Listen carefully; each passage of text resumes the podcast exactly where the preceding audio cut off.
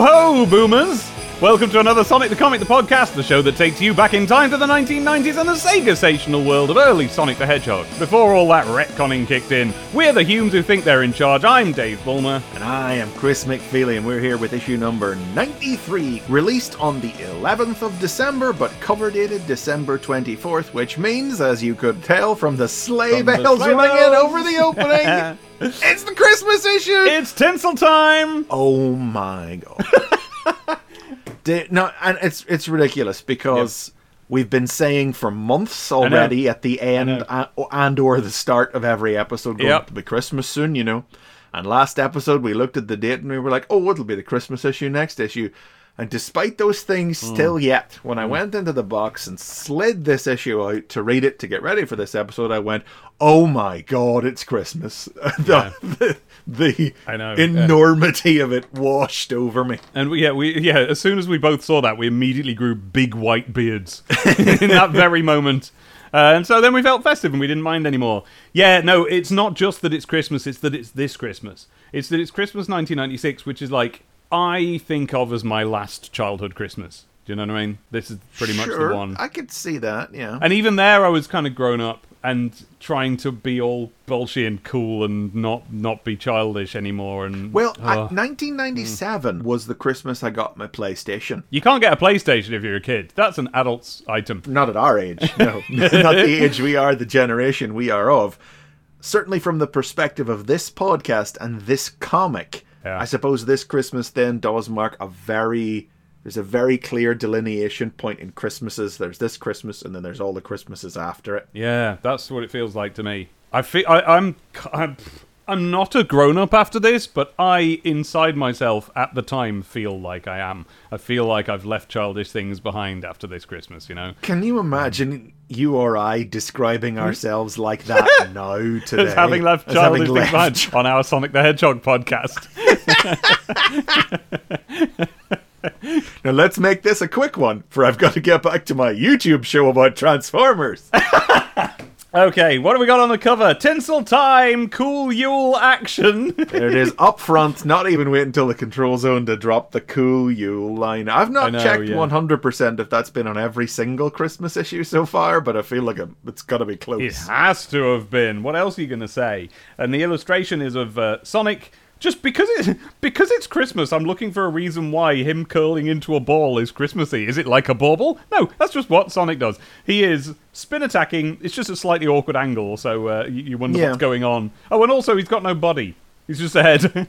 It's, it's, the, it's the spin attack. I don't think his head is usually that big in a spin attack. Even in in a, in a spin attack, there's a sense of him having curled up, whereas this is just Sonic's head has got an arm and a foot sticking out of it now. I like it. I like that as a rendition of Sonic's spin attack. He's just basically all head, feet, and legs. He looks like he's curled up. It's like what a hedgehog does, you know? Exactly. It's sweet, isn't it? But he's spin attacking in from the top left and whooshing down and striking a Hmm. pile of Christmas accoutrement and sending it hither thon. yes, yes. There's a, a, a present, a cracker, a couple of baubles, one of which is a Dr. Robotnik bauble, a thing I wonder why they don't make. A Dr. Robotnik bauble with a Santa beard. Oh, so it has. I, that's very Christmassy, but the, the the majority of the bauble is Robotnik's body with the cross Yeah. and the circle in the middle and the red and the black. And then, yeah, it's got a head on top with a Santa beard. There's a letter. There's a. He sent one cracker flying off over the horizon. Yes, it's all the way over there, isn't it? The landscape appears to be the uh ah hill zone, but it's all covered in snow. And I say it's a hill zone because there's palm trees and such. well, we're going to have a snow covered palm tree zone in this very issue. True. Covered with the most delightfully shonky Tipp-Ex snow. The palm trees specifically, not the landscape, but the I mean, look at that one just above the barcode. Like you can see the line of the palm tree drawing through the Tipp-Ex where he's slapped it on. I mean, we've we've joked about Tipp-Ex before, but that's Tipp-Ex, right? I mean, yeah. Uh, yeah. Anyway, what else is in the issue? We've got. I'm excited about this. A Sonic 3D Mega Drive review. And look, they've even made the little text be like 3D. Oh, yeah! because it's for Sonic 3D. Yeah. Then there's new stories, Dr. Robotnik's Season of Goodwill, and A Christmas Wish, plus cracking Captain Plunder and Decap stories inside. And we will go inside. We've got a brief dalliance with the back page before we do. just some advert. Just a page of adverts. It's not even a festive one. No, it's it's not it's not a it doesn't feel appropriate. No. It's not something that you really would advertise to kids. It's not a chocolate bar, it's not a funny kind of jam. it's not a video of turtles. What else do they advertise? It's not made of Lego. It's a funny thing, though. eh? It's an ad. It's another ad, because we've had one before. You remember? It's an ad for Rotastak Hamster Homes. yes. And do you remember we had one of those before where it was the illustrations that were drawn to look like Polaroid? What personality does your hamster Yes. have? Send us a drawing of of your hamster, hamster yeah. and we'll send you a bunch of stuff. The ad here is it's a hamster in a cage, in a hamster cage, and in a thought bubble, a big dream bubble coming from his head is a big Rotastak elaborate habitat. It's prison imagery. He's got a tear coming out of his Yes. eyes, holding onto the bars. He's got a hanky. Is that hanky in his hand? I think so, yeah. He's not happy. And it says he hasn't committed a crime, so why put him behind bars? It's funny that you say it's like not something you should advertise to. Didn't we have a letter from someone, or maybe it was a tweet, who told us these were rubbish? Oh, oh, did we? I feel like somebody, in response to the previous ad, somebody got in touch with us to let us know these were rubs. Oh, that surprises me because they look great. They, but that's it. They look great. But why do you feel like they look great? And to me, I look at it and I'm like, well, they look great because they look like a toy. they look like a marble run. That's it. They look like something that will be fun for a kid to assemble. Yes. And then the hamster goes in. But the whole uh, conceit of them is that they're modular, so you're supposed to be able to, you know, build them and rebuild them and everything. And I'm They're like, interactive odular. your hamster's not gonna appreciate that. Once they Oh. get a oh. little routine going, know where to shit, know where to eat. Oh, I never thought of that. Yeah, no, and, you you- didn't. and then wee Johnny comes in and is like, "No, I'm going to rebuild this like Lego today because that is the design of it, and that's the way it is promoted to me." Oh. hamster not going to appreciate that. I didn't even think of that. I thought what I'm looking at here is the correct way to build it, but no, you're right. It is, isn't it? Hmm. Ooh. But the thing is, okay, taking that out of the equation, I would like to run about in a human-sized one of these. Don't get me wrong. Like, like it's all pipes and tubes, and there's a little spinny wheel at the top, and there's little domes to go in, and, and everything. All that's missing is the old crisscross web or rubber belts for you to Yes. fall down through. Exactly. so yeah, it looks attractive to me, but then yeah, I never thought of it that way. How disruptive. It's sold as like a toy for kids to build and rebuild, but th- but that's no good to the hamster at all. It's got to be better than. They're right though. It's better than living in a little cage, though. Surely, a little box cage. If, surely. if the child leaves it alone in one configuration, yeah, I imagine it's probably fair crack. Yeah. I reckon they would. I mean, I reckon. Yeah, if you maybe after the first couple of days, th- this to me this seems like the sort of toy where if it's if we think of it as a toy, yeah, you rebuild it a couple of times when you get it, and then you can't be asked after that. It's do- there's because there's all sawdust in it. Yeah, you're probably right. Yeah. You know, you're like, oh, I'd have to take, I'd have to clean it out. Well, I mean, one would hope you're cleaning it out semi-regularly. I don't know. I've never had a hamster. I, Full of but- hamster poop in there. Yeah, but it just it seems like you'd clean it out and you'd want to do that job and no more, rather than like, oh, I can't wait to rebuild this. Ugh, let me clean it all out first and then still have the energy to do it. I'm like, no, I'd just leave it. Fair enough. Control Zone. It's just one big message from Megadroid, this control zone. No extra features or anything whatsoever. Just one huge big welcome screen. We've got the font cranked right up. Right the way up, yeah. In the words of that old Hume crooner, Bong Crisby, I'm dreaming of a blue Christmas. Blue, Blue, as in blue. Sonic is blue, I guess. He doesn't actually Like a hedgehog's blue. he doesn't complete the, the joke for us. Yes, that time to feel festive is almost upon us again. The Humes around here already have had me decking the halls, and between you and me, I'm totally fa la la la lad out. And then he starts to list the number of times we're going to see Santa in this issue, which is two. Mm. And he's right. There are two separate appearances of Santa in this in this issue across two different strips, both by Lew Stringer, so we have to assume the same Santa. Uh, yes, and not one of his helpers. Yes. Rattles off the contents of the issue, and then before I leave you to turn the music up and party down, let me thank all of you for your Fabby cards and drawings, which are lining the office walls as I speak. I like that. I like the idea that kids were sending in Christmas cards. Yeah, I hope stuff so. To STC. Why didn't I do that? How rude of me. Well, I mean, they probably weren't sending them in mid-October when this was probably written. Okay, the but I didn't. you Do. I also didn't do it. I had two. I've had two weeks to send one in. and I didn't do it the truth of it is in question. because they're grown up. They don't need Christmas cards. They're grown ups. What do they need with Christmas? What needs grown ups for Christmas? David Ebenezer Bulmer. Uh, and he signs off. See you all in the fortnight boomers when STC orbits into New Year. But before I go, have big letters. Have a cool Yule and a mega New Year. It's as if nothing's changed, isn't it? Yeah, from Megadroid and the STC Humes, and they've signed it like that oh. before. And I do like when the wall comes down that little bit, and it's like you know the the other you know, Audrey Wong and, and Deborah Tater waving in from behind Megadroid, poking out from behind and waving. You know, I remember there being a scrap of like.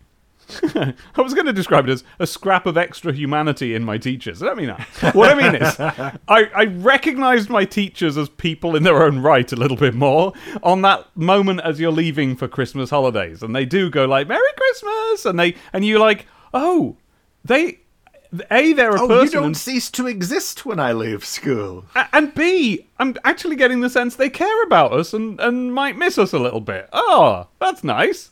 And then, and then, then it's gone. And then, and then you forget about him for two weeks. Yeah. The Sega Charts. absolutely nothing worth mentioning in the charts, Nope. but for the fact that the one new entry on all four charts is Virtual Golf in at number Oh, 10 wow. on the Saturn. Oh, wow. Stuart Jip's getting excited. He's going to have to change his trousers, isn't he? It is stocking stuffed with Virtual Golf.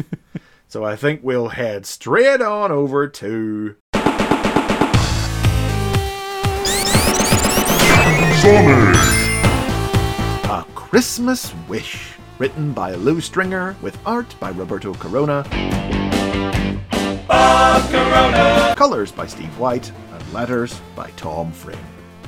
Young New Tech City resident Richie Rover gets a spider gets an insect guy costume for Christmas. and when he's bitten by a bug a moment later, he's convinced he's got superpowers and jumps out a window to test them. Luckily, Sonic and the Chaotix crew are passing and able to save him, but then he tries to help them in a battle with the fire blasting supervillain, the Blazer. Sonic saves him from getting fried, and after the heroes defeat the Blazer, they invite Richie to join them in handing out presents at the hospital to show him you don't need superpowers to be a hero. Saccharine Pish. Okay, so first of all, now that I see it, yeah, I must have known what this was, mustn't I? like Yeah. you've been saying this whole time, Dave. You must have recognized that it was Spider-Man, and yeah, I agree. I, I, I must have, mustn't I? It's There's just no way out. Spider-Man. It's not even a parody of Spider-Man. It's just Yeah. like a Mobian dog man wearing a Spider-Man costume without the web lines on it. Point one, by the way, in my notes is interesting that Meridian appears to be our Mobius, where everyone's dogs and pigs and stuff. So Yeah. I guess that's the they've they've gone with you know what that's the overall rule of this whole comic. Everyone in the universe is animal people. Well, we've we've seen all the animal people whenever the superheroes were fighting before back in Heroes and Villains. Yes, I guess I just didn't take it on board then. But he, well, here we see more of a that one guy like, who was a lion. Mm, but but they were heroes, whereas here we see a, just a crowd scene. Sonic's walking about in town, and there's people walking about. Yeah. and they're just they're, there's carolers, and they're a pig and a couple of dogs or something, Dogs Um, or something, yeah. or something. That yeah, the grand Disney ambiguity of is it a dog? I guess it's a dog. Mm, It's got a, it's got one of them noses. Corona's done a lovely job of drawing the establishing shot here of Sonic. He's just having a little ice skate across an icy pond. There's a bridge. There's people on the bridge. There's like a couple hugging each other. There's people. Everyone looks Yeah. really happy here. It's such a lovely Christmassy scene. I'm joking when I call it saccharine pish. There's nothing wrong with a bit of saccharine at Christmas. yeah, but Yeah, but up to a point. Okay, it's but I don't necessarily want Sonic getting involved in it. Not that we do these in order, but like the last thing that happens in the comic, I have a saccharine pish comment about, so I'll I'll, I'll say it then. I guess. Ah, okay, all right, okay. Uh, but yeah, to, to start off with, we have this lovely Christmas scene in this lovely little town, and it's just Christmas. No, there's not even anything really alien like about how it. White has coloured it as well, where Sonic Yes. is the only figure in full colour, and then the whole landscape is in this uh, the white hmm. of snow and then the, the pink light of sunset almost. Or I well, it's Christmas Eve, so it must be nighttime, right? I suppose. Yeah, it must be the evening. It's a bit like how we've talked before about the brave thing to do as a colorist is to block color a load of stuff in the background. Oh, And yes. This this is almost like a whole establishing panel of that, but done in a, a way that's artful. What it does is it shows you what the real skill of Steve White as a colorist is, which the character Sonic the Hedgehog himself does not really.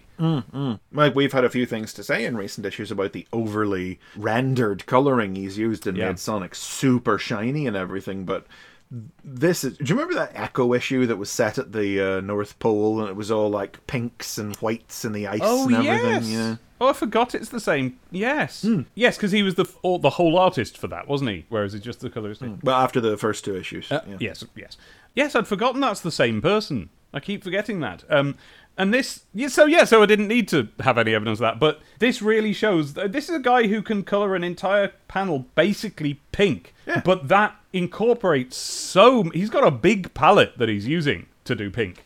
That's great. And then, yeah, Sonic, the first Santa sighting is that Sonic looks up into the sky and just sees Santa just flying along on his sleigh. Yeah. That's what he sees. Whizzing, like he's just commenting that even though he's in a different dimension and on another planet, Yeah. he's like, yeah, it's nice that they they do Christmas right here. Snow, prezzies, carol singers, Mm. and Santa, if I'm not mistaken. He looks up and sees him whoosh by.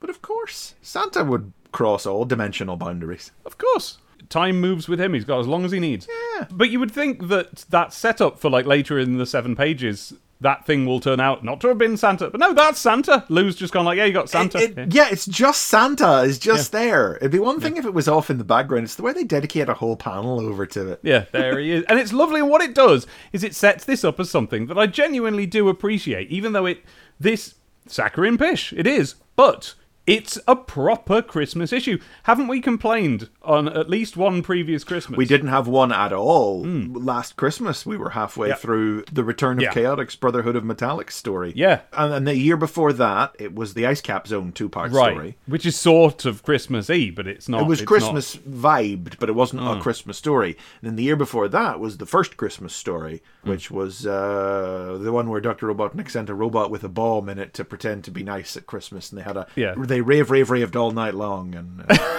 God, it that was so long it was ago. A, it was a, that was three years ago now. and that's the stuff I like. I, give me that. Give me disrupt your story. Put your main story on hold. Give me a Christmas issue. I mean yeah, that. It's okay to do that at Christmas. Yeah. Like I joke that this is I I feel like this story, like this this set of seven pages, it goes a bit hard. Uh huh. It, it feels like it's trying to do a little bit too much all at once with the kid who thinks he's a super like like kid thinks he's superhero. Uh-huh. You wouldn't even think it was maybe just that he got the costume and then thought the costume gave him powers, but he also then winds up getting bitten by the insect and thinking, oh, maybe it was radioactive, maybe I have powers, and he Yeah. literally flings himself out a window. Yeah, that's what happens. So we've referred to this Spider-Man insect guy. There's a panel where the kid is saying like, "Oh yes, it's it's like my favorite hero," and you see a shot of what it looks like when he is c- canonically swinging around. It's a real hero they have in this town. Yes, it's a real hero who lives on planet Meridian in New Tech City, returning to the premise that this is a planet of superheroes and supervillains, which we haven't touched upon since Mr. Shifter, and beginning uh, what will run for the next couple of issues, this series of. It's almost not even fair to call them parodies, just thinly veiled knockoffs of real Marvel superheroes. But he's not even in the story, is the thing. No, it's just this one panel of like He's just that- swings by in one Yeah. panel, and the whole thing is about this how this kid who looks up to him thinks he's going to be him now. He's going to be Spider Pup. Uh, sorry, he's going to be Insect Pup. Do you take do you take this panel to be happening now or a flashback No, to no, a time when? no. Yeah, I mean, yeah, mate, same. Um, there's not really anything to prove that, but that's what I think. And it's he's a dog man. Well, he's a man with like dog ear. What does he look like? Is it? he's a man dog. He's one of those things. He's Yeah, but there's a- Norman is. There is a comic character that looks like this with the triangle eyes and the little pokey uppy ear bits. Cerebus. It might be. Cer- I wanted to say Cerebus. Is it Cerebus? I'm not 100 percent sure. Well, anyway. Do you know what's just occurred to me though? And What? this is gonna this is gonna really freak your bean. what?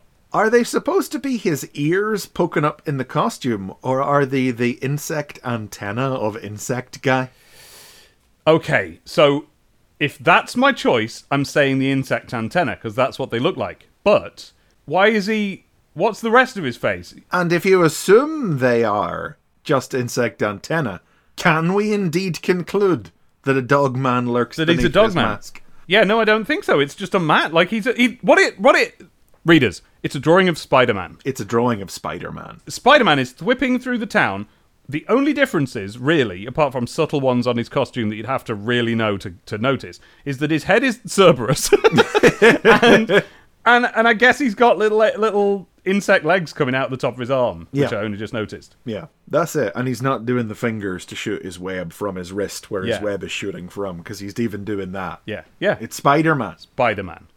So that's what this little boy dog likes. He's got a costume of it. He puts it on. He gets bitten by a random thing. Jumps out the window. And what a great like levels of drama on the panel of the mum trying to catch Richie before he jumps out the window. Really? Yeah, a full. That's that's a superhero comic, like full hmm. body action shot pose. Yeah. as she lunges after him, one arm swung back, one arm reaching out for him, Barreling towards the window. Yeah. arse pressed up against the camera. I, yeah, it's a very it's a very arse picture. That's where the eye goes first. I mean, she's disturbingly shapely. This mum, I have to be honest with you, for for a Yeah. cartoon dog woman. Yeah, there's a couple of hot babes in this one. There's a nurse later on. yeah, yeah. Hey, notice uh, that Richie's got all the right posters on his wall. He's got a dinosaur, Dinosaur. yeah. a plane stroke spaceship, or a Concorde or something. And I don't know what the last one is because it's covered up by it. Don't know, but he's also got an X-wing hanging from his ceiling as well. Oh, yeah. And a robot guy. I, it was the dinosaur in particular that caught my attention. That was just right for the time. It's fantastic, isn't it? And what a good drawing of a dinosaur. And wouldn't you want that poster, but the, the real version of it, on your own wall? it looks wicked. Anyway, but I feel like you were about to say how there was great action and drama in the Great shot of the mum reaching for him, which was then immediately undercut. He- he- so right in the middle of the page with the implication that, that it, mm, I don't know if they left space for it or if it was added afterwards when they realized we ought to add this. There's a great big message stamped in the middle of the page, disrupting everything, spoiling the page, and it's Big, a jagged speech jagged- bubble, starburst exploding out everywhere. STC alert! You boomers know better than to go near open windows, so in no circumstances should this be copied. This is from the same school of thought that changed the bullet in Mr. Shifter's gun to a sucker dart.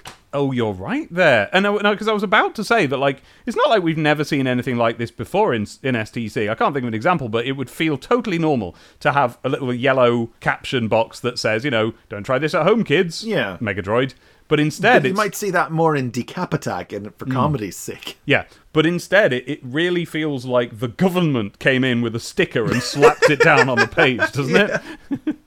because, but the thing is, they kind of are asking for it with this because he he's not just jumping out of a window; he's jumping out of the top of a high-rise tower block. Yeah, he's jumping out of it's at least a fifth story window. Yeah.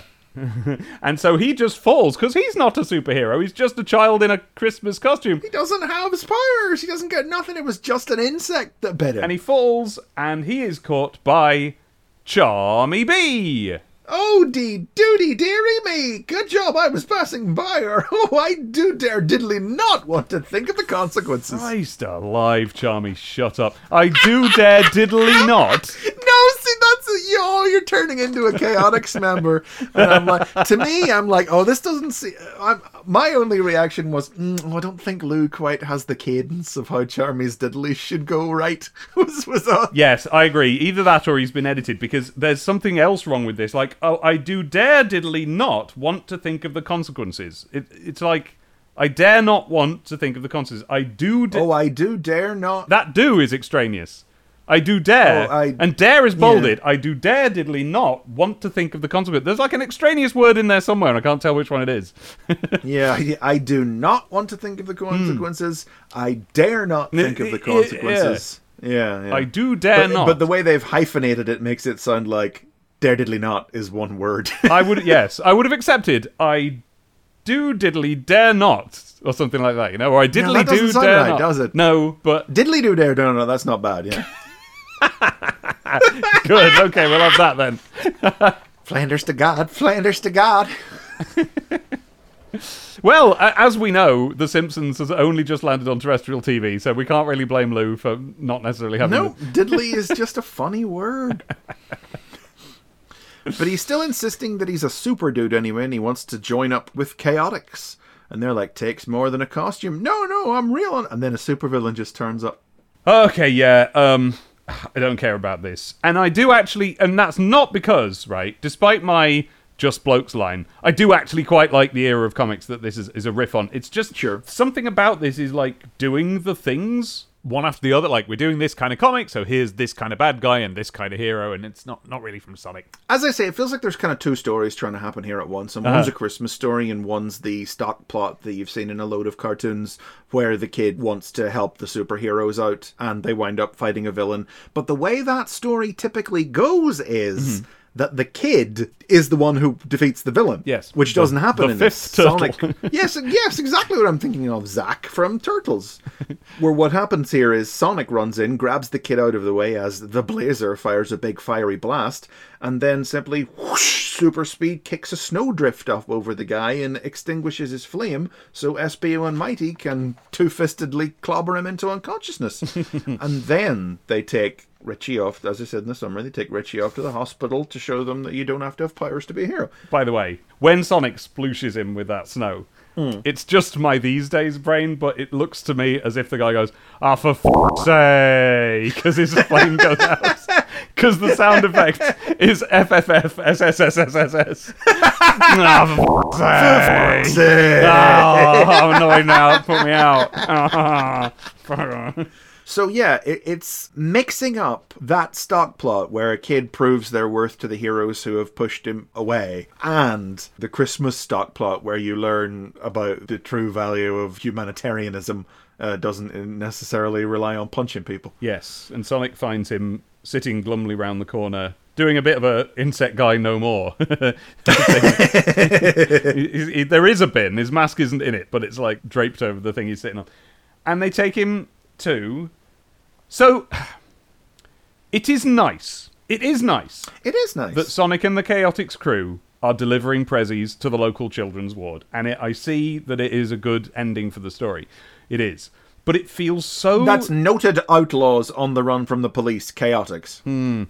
It feels so dweeby. I think part of Sonic's popularity was that he was the character at the time that didn't fuck around with this good for you stuff. A little bit. He fights robots and runs up walls. It doesn't make us think about the needy, like everything else, like the stuff that he in- interrupted did, like Captain Planet was on and stuff like that. I can't argue it. Uh, It's nice and Christmassy. Lovely. But yeah, dweeby is a very good way of describing it. Not the sort of territory Sonic usually. This is Hmm. something I'd expect DiC Sonic to do. Yeah, but the thing is, it's a lovingly drawn, like actual children's ward. It looks like a human children's ward. The kids are, I mean, they're, they're badgers and pigs and things, but and dogs and pigs. Yeah. the way it's drawn, the, the actual ward itself is in no way fanciful. Oh God, look at, oh no, look at the chart on the pig kid's bed. Oh dear. Oh, he's not Oh, no! doing well at all, is he? Oh, Well, that- no, no. Maybe that's his blood pressure or something. Oh, maybe- you know, maybe, yeah. maybe it's good that it's coming down. Maybe something was too high. May oh, I hope so. It's just that it looks Yeah. reminiscent of you know the pound when Liz Truss got in.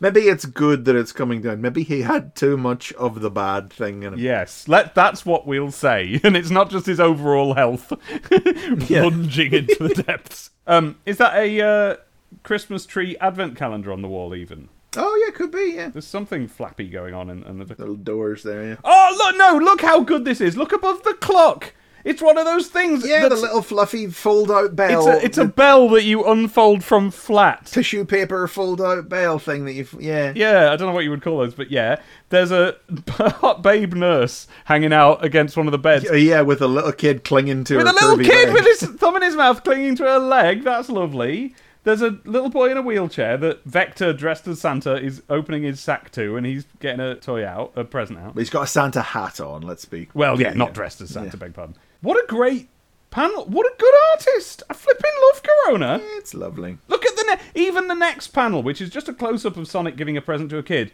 Look at the lovely little lights in the Christmas tree. Don't they make you feel Christmassy? Don't they? Control yourself. Control yourself. I'm gonna have to put this was we record this a little bit in advance. My Yeah, it's only the 5th of November. yeah, yeah, yeah. Actually, so I shouldn't really be thinking about putting my tree up, but I am now. Yes, uh, and the present Sonic is giving is a can of flea spray to Richie Hey. to make sure he doesn't have any more fantasies about being bitten by radioactive insects. Eh. And then he sprays it. He sprays it, and it kills Insect Man. Insect guy. yeah, sorry. Yeah, A very clear and legally distinct superhero. yeah. Not a not a not a letter in common. Suppose. Well, S I. Yeah. All right. Uh, whatever. don't. Yeah. Dash. Missed the joke there where Espio and Mighty lay out the blazer after his fires have gone out, Uh-huh. and Charmy goes, Crimbly do! I thought Boxing Day was too diddly morrow. It's a good joke. it's just like too like embellished. boxing. It's a good joke. It's an, it, it annoys me, but it's a good joke. to diddly morrow. Leave the jokes to the experts, Charmy, says Espio, possibly rolling his eyes. It's kind of hard to tell. but yeah, there's just a little bit too much from two different types of stories colliding and overlapping in this one. Yeah, it's it, but like when you get to the end, you see what was going on the whole time. You need superhero stuff to have this kid think he. Well, you don't, but you've got superhero stuff, so it makes sense to have them in this story about the kid who thinks he's a superhero. In order to wind up with, no, no, we don't have to do crazy stuff like that at Christmas. We can do this. Look, here's a nice thing, kids. You can do this. You, I guess, you can donate to your local children's ward or something. Probably, like you can't really. I don't know how you're supposed to enact this as a child, but it feels like a message, doesn't it? yeah, well, well, what's Sonic say? You don't have to risk your life to be a hero. There are safer ways to earn respect. Hmm. Come along with us to the hospital if you really want to do some good. And then, then the little pig boy says, "Yay for Sonic, Richie, and Chaotix! They're our heroes." I've got it. I know why this feels so dweeby to me. it's because this is the sort of thing I expect Mr. T to do. Are you implying Mr. Twee? Mr. Twee? Mr. Twee! yes, I am. I'm implying that Mr. Twee, he becomes Mr. Twee when he does this. Mr. Twee is like his dweeby brother. it's like the Duane Dibbley of Mr. T. I wonder if they would do that. But that's, do, do you know what I mean? Can you not picture Mr. T going like, here's what we should do at Christmas, and Yeah. you're and you're fools if you don't. And it's like a, a video they put out. I can really imagine him reading out the, this dialogue, you know. Listen, you don't have to risk your life to be a hero. There are safer ways to earn respect. Way number one, stay away from my bins. exactly and and when he does that you think that this is a bit dweeby for mr t but he's always at it what are we even talking about? i think we've been on the sherry a bit early I can count on the fingers of one hand the number of people who are going to get that stay away from my bins reference. jahan uh don't know anyone else yeah. abby But I refuse to explain it. i'm totally going to explain the joke i love explaining jokes that was uh insincere dave there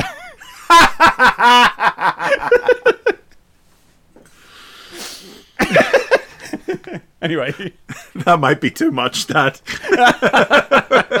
I, I am always worried about tell- making jokes like that and refusing to explain them because being accessible and explaining these corners Uh, of weird 90s nerddom is kind of the thing of the podcast. yeah ah you're allowed a day off it's christmas It's Christmas. right. Um, I guess it's fine. Honestly, I just really Yeah. hate the insect guy thing. Yeah. and I think dweeby is a really good way of describing the wrap up of the thing. And looking at it, I see I see the components of two separate stories that, apart, you know, probably wouldn't have been any better or more enjoyable to me if told separately. Because they are such cartoon stock plots, so at least mashing them together is something a little different. I feel like it would massively increase my enjoyment of this strip if just one drawing was changed, and that is Insect Guy. Maybe, yeah. So he wasn't just Spider Man. A man. Yeah. Like, what if he was an insect guy? Like, you can have those on Planet Meridian, and like, no, that's a stupid idea because he's got to be bitten by an insect. Well, he doesn't have to. Yeah. They're- I they're- wonder yeah, if, if like if like Charmy Bee finds that like like cultural appropriation. it's a little weird, right? That on a planet of anthropomorphic animals, your superhero identity would be dressing up as another animal. Right. Head canon. That picture of Insect Guy is not just a flashback. It's totally imagined. It's how this kid imagines Insect Guy to look. it's actually Charmy Bee, and everything else, like his costume, everything, is just like the way that the legend has grown in the popular consciousness. People are making the costume, but everything Insect Guy has ever done, that was just Charmy, and he doesn't. Charmy doesn't know. Charmy doesn't know it's him. He's a fan of Insect Guy as well. That'd be a laugh. I could get with that. That's a good start. STCO, get in touch. Insect Guy was ordinary Norman Nerd until he was bitten by a radioactive insect. Come, on, Norman Nerd, really? Richie Rover is literally a better name than that. Next issue, The Eve of Destruction, which I think is much more dramatic sounding than it actually is because it's just going to be a New Year's Eve story. Oh yeah. Yeah, yeah. It sounded like it was going to be something super dramatic, a big build up. Yeah. No, it's got to just be a New Year's Eve story, right? Yeah, you're right there. So we'll see which Marvel superhero they're going to parody next issue. I'm, I, I'm quite looking forward to it at this stage. I don't know. I want to see what these parodies are like. Oh yeah, because their legend has been built up so much over the course of the last little while of me moaning about them. yeah, that's it. Yeah, it's, it annoys you, so I'm looking forward to it. Graphics Zone. Crimbo Zone.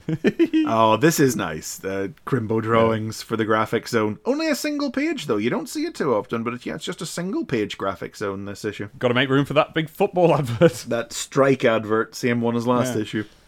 Ben Cowling from Hexham in Northumberland has sent in a short fuse singing a little Christmas carol. Jingle bells, Robotnik smells, his badniks flew away. Yeah, and it's just a picture of Short Fuse with a Santa hat on. Yeah, that's all it is. Next one is April Coonan from Southsea in Portsmouth, Mega Drive owner, something like a Sogtag winner, who has drawn, well, we don't know what she's drawn, but part of it is uh, Robotnik with a Santa hat on, opening his Christmas presents. It's socks, and he's going, Not more socks! Laughed, got a good laugh out of it. It's good. Yeah, which is false, because Robotnik is definitely of the age where he'd love more socks. No, Robotnik. You think Robotnik doesn't wear one single pair of socks that ronk of egg constantly because he Oh, doesn't yeah, wash them, and that's right the whole thing that he does. He doesn't want socks. He's got them really niffy now. He's built Yep. up a good eggy pong on them, so yeah. What What do we think? Top right corner. Can't, so, yeah, so yeah, this is balloon. clearly a big zoomed in section Yeah. of a larger image because there's a big pink blob up in the top right with with sonic gloves loosely adjacent to it, but I can't tell you know what's going on. It's in going to be someone else opening a present, and we can't tell. And there's a tantalizing hint of a colourful background. Like we've no idea what this picture is of. April Coonan, write in, tell us. but it is by far uh, not the worst offender of such a thing on this page. Oh, That comes from Stephen Leyland in Lincoln, who needs to send in his full address so that he may win his hog tags. Wait a minute, hog tags? This isn't right. You get Crayola stampers. This is wrong. It- it- oh yeah, it even says there. There's mini stampers right there. It says, but they're all listed as hog tag winners. Oh, if I got a letter printed and it said I was a hog tag winner, and they sent And me a pack of, with a pack of crayons. Crayola stampers. Oh, Oh, I'd be furious. Oh, Pakistan. yeah, not even crayons, stampers. Oh, So anyway, I stamp them. so anyway, Stephen has sent in a, a picture of um, Who knows? Well, well, the picture that we can see here is a sack, and poking out of it is a teddy bear, a trumpet, and a little a little Amy, Yes. uh, with a little note sitting next to it that says "with love," and the caption STC have put on it is "Amy in Toy Town," but it is abundantly obvious mhm. from a large blue spike taking up the whole bottom Yeah. left quadrant of the image that what what Stephen has really drawn is Sonic dressed as Santa with a sack of presents slung over Yeah. his shoulder, out of which are poking this bear, trumpet, and tiny Amy doll with love note attached, which STC have just chosen to completely zoom in on. Yes, it's obviously a tiny detail in the corner of a whole pic. How rude! Why did they do it? And what?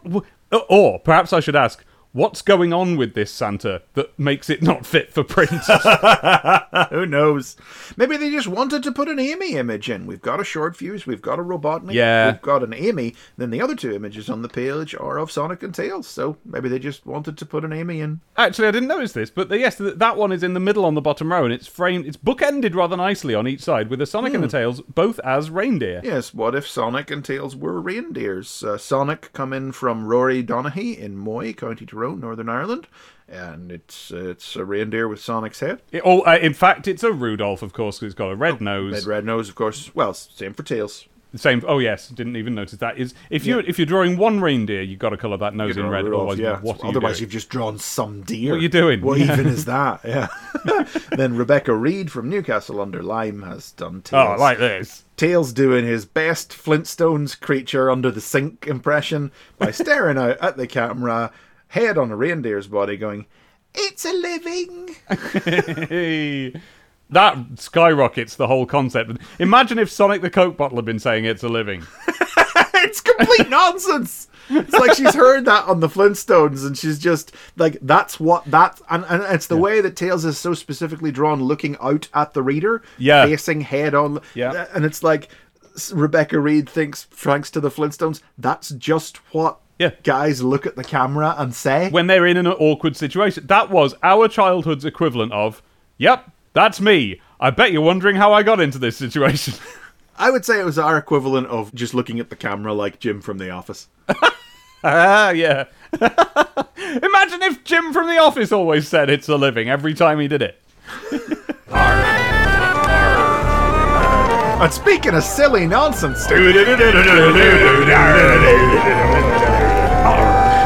Shanghai Part 3, written by Nigel Kitching and Richard Elson. Art by Richard Elson. Letters by Ellie de Ville.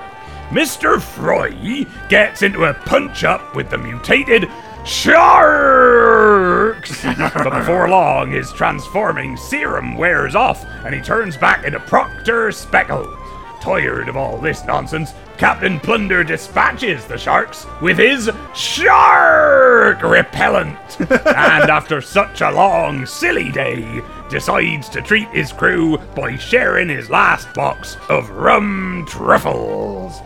Only to discover Speckle has snuck off with them. Arr! Arr! Arr! I, it's the same as the last two strips in this serial. It's like my brain is just screaming. Why is Richard Elson drawing this? It's so silly. he likes to be silly. I know there's nothing wrong with that at all, and it's lovely to look at. I love looking at it, but it's like Great. it's my brain is just conditioned to expect a certain type of story when I see Richard Elson Yeah. art, and instead we get Sharkman and, and rum truffles, and Mr. Fry pulls the sail down off, and the fight goes on entirely underneath the sail when it falls on top of them. Yes, uh, Elson manages to um, come up with a way that can happen in real life of the cloud of The fight with fists fight, and feet yes, coming out yes. of it. Yeah, and it's this sail that they're fighting. I do like that Mr. Fry at this stage is just totally mates with Captain Plunder already. Yeah. He's just like, I'll sort it out. Oh no, I'll sort it out for you.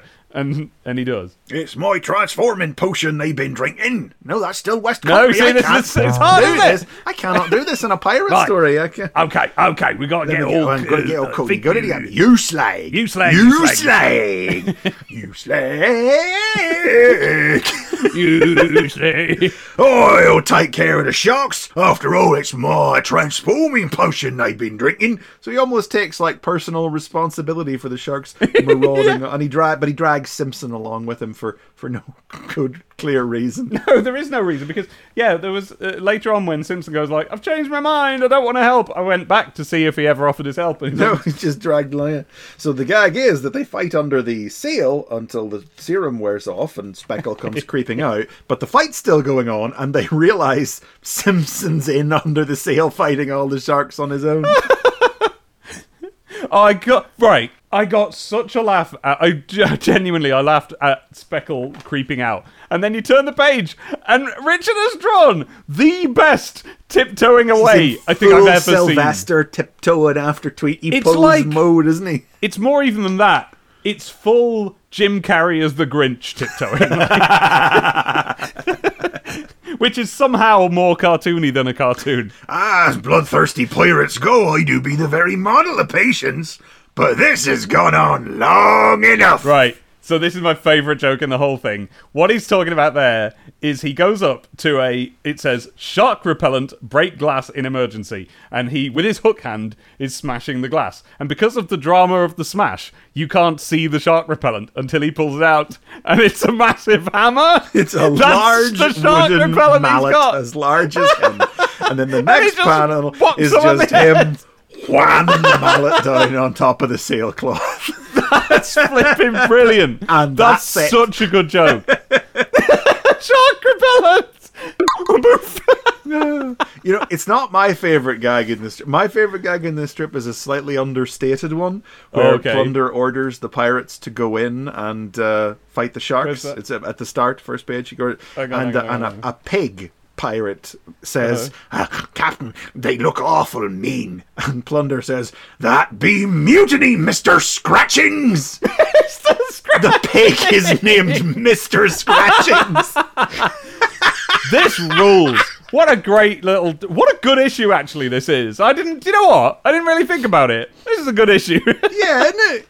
And it sounds like something to, to specifically call him Mister. It's so Yeah. piratical. yeah, it sounds like a good pirate name. You know, like Mister Smee. It's like something Captain Hook would say. yes. That's mutiny, Mister Scratchings. anyway, they pull Simpson out of the shark's mouth because they've eaten him. Captain Plunder reaches his arm into the shark and drags him out. By the way, here's a thing about Captain Plunder, and here's a thing about Filch, and here's a thing about Simpson. I bet Sega don't own the copyrights to them. I bet Fleetway don't care. I bet it could just do comics of those guys again. I, would say it's probably Nigel and Richard own them. That's what I mean. Yeah. It's not really clear, is it? It's a bit confusing, but, but it's almost certain Sega don't. Yeah. In the same way of, as we've talked about before, like where the contracts for making Sonic comics, like with Archie and everything, didn't have it all be done as like work for hire, where the things they created were automatically owned by the copyright holder. I Hmm. feel like Lew Stringer has talked about how, as far as he knows, he owns the copyright to Tekno and Short Fuse. You know. So it could well be the case. Do you know what I mean? They're not Sonic. They- they- No, they- they're so Sonic- much their own thing. You really could do goofy comedy Captain Plunder strips Yeah. without worrying about it. It's all just like Ken Penders thinks he can do with all of his echidnas, uprooting them and putting them in a new universe, which you can't. No, sorry, Ken. You really could with Captain Plunder. and all their pirates or bilge rats or whatever we decided they should be called. Well, only the rats are the bilge rats. There aren't any actual rats. Uh, there's like maybe one guy. They're all dogs and pigs this time. Oh yeah, that's true actually.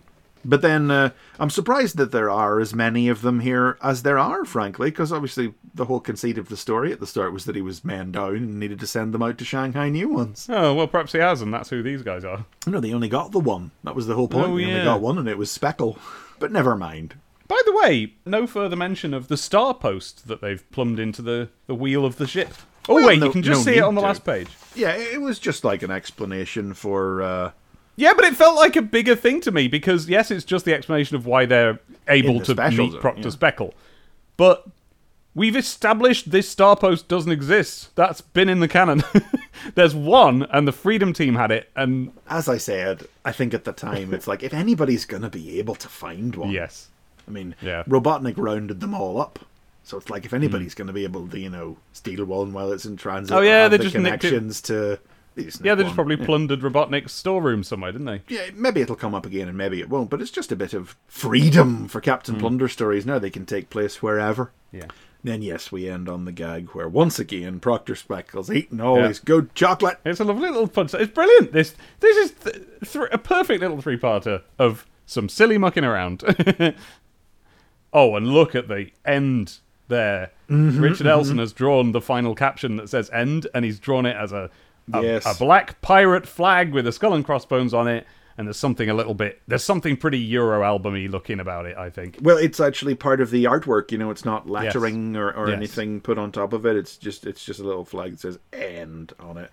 As Lovely. Proctor Speckle, sitting in the chest of vintage rum truffles, floats away on it, paddling away as he eats the chocolate. Why that scurvy, good for nothing, slime sucking bilge rat, son of a fades off into the distance.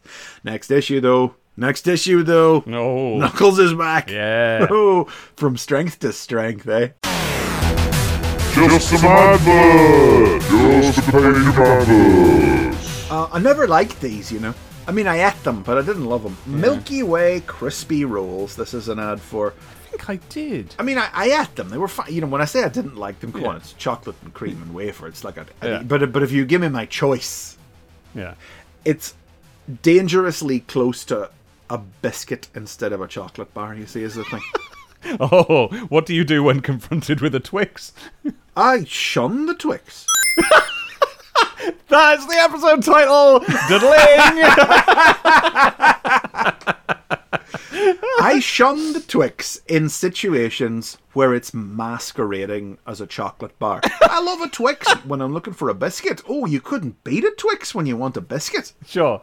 It's chocolate, biscuit, caramel all going in at once. When I pop open a tub of celebrations and I want a nice chocolate, and there's a Twix in there. That's a biscuit.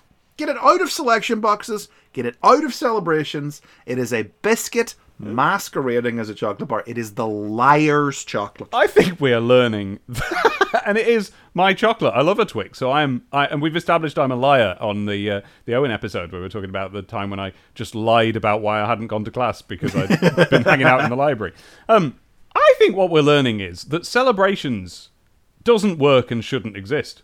I agree. They keep. They, they, they're just like Ban them. ban this sick filth.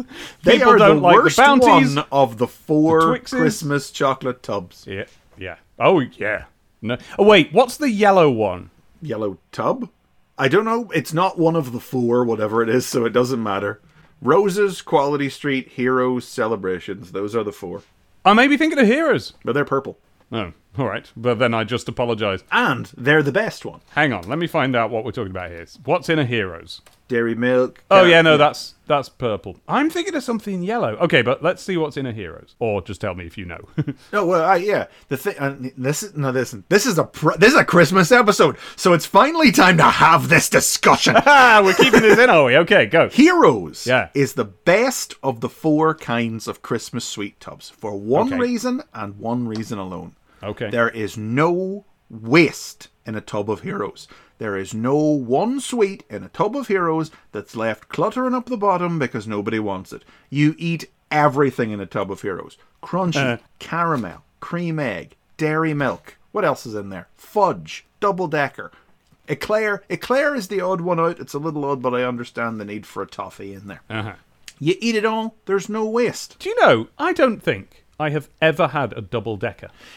I don't love the little double deckers. They're a recent addition to Heroes. They're not Uh-huh. the best. They work fine in full size format, but when you shrink them down, the, the ratio gets all thrown off. What is a double decker? What are the double decks? Uh, nougat and crispy bits. like Rice Krispies. Uh, more biscuity, but it's not. That sounds great. I'd be up for that. Do you know what? I've been shunning the heroes, and I don't know why. I'm looking at it now. I'm like, yeah, I'd eat any of I'm them. telling you, you'd eat all Yeah. of them. It's not like yeah, and, and and I will concede before I Mm-hmm. start getting the angry letters in that there are sweets within a roses or a quality street that I may consider superior individually to any individual r- hero, Oh yes. but as a unit, there's simply no waste in a tub of heroes. I could eat a whole Mm-hmm. Right. tub of heroes myself. What you're doing here is a review of an album as an art form rather than the singles that came out of it. Yes, exactly. so when my mommy asks me what kind of sweets she should Uh-huh. get me for Christmas, it's miniature heroes. I think. Sorry to say this, Chris, but I think you'd get my crunchies because I'm not into honeycomb. Some people don't like crunchies. They're strange people, but some people aren't. Honeycomb's an odd texture for me. I'm not a big Malteser fan. Don't know what to do with them. They're not. They don't, they don't crunch right, so I don't want to crunch them. But you can't. Even I couldn't suck a Malteser. Well, surely you could suck an individual Malteser Well, I, I look. I do, but as an experiment. Yeah. because you know, but you know that like the Maltesers in celebrations and the crunchies in Heroes are the same, where they're not just a single rectangular Malteser or a small crunchy. They're Go on. they're little bits within a block of chocolate. They're little tiny bits dappled within within a block. Oh, that changes. Do you know what? I think what we're learning here is I've never had a tub of heroes, and I think I'm going to have to. I'm gonna, That's it. This, This, is the Christmas, get it. This is the Christmas. This is the Christmas. We're talking about this so seriously. I take this serious. I'm a Quality Street man. I think it must have been. Yes, I was going to say you strike me as a Quality Street man. That's what I was going to say. Ah, that, but is that based on anything, or do you think I've said it before? No, I just you. It's just uh, the sense I get off you. Yeah. Well, I think Christmas 95, possibly 94, was the first time. Well, I mean, I used to be allergic to chocolate before, and um, I got my first box of Quality Street to myself. Not that was my mum's, and I had a couple of. Oh, You know, for my own. And I, it was down the side of the chair, and there we would be sitting watching, I don't know, let's say Wallace and Gromit or whatever. Reach over the edge of the chair, chocolate in the mouth, bliss. so, yeah, ever since then, I've been a Quality Street man. I, I, dearly love them. And the I'm, thing I'll always give Quality Street is they have a good range. you know, they've got the toffee penny in there. Mm. You know, and they've got the fruit cream and they've got the chocolate. and you get a bit of fudge. You, is it fudge you get, or is it something There's a similar fudge in I think you Quality Street. Yeah. Yes, yeah. The only trouble is that I'm all of a fuss and a bother because the last time I bought myself a box of Quality Street, which was a few months ago, it wasn't. Something was wrong. They changed something, and I can't remember what. But it was like that ain't quite it. See, I'm heroes. I have three brothers, as you know, and then I'm number one, and then the second one, he's he's a roses man. Number three, he's a Quality Street guy. I can't Oh! remember what number four is. Oh, honest. your parents must have to keep a chart spreadsheet. It is. It has taken until within the last couple of years for me to properly drill in that it's heroes, please. Ha! you were left off the spreadsheet up until recently. What do you say about this? What if all of those were purchased and then pooled? What then? Jesus Christ! what what would science have wrought Sick then? filth. Oh my god! You could be reaching in there and pulling any old thing out. you could.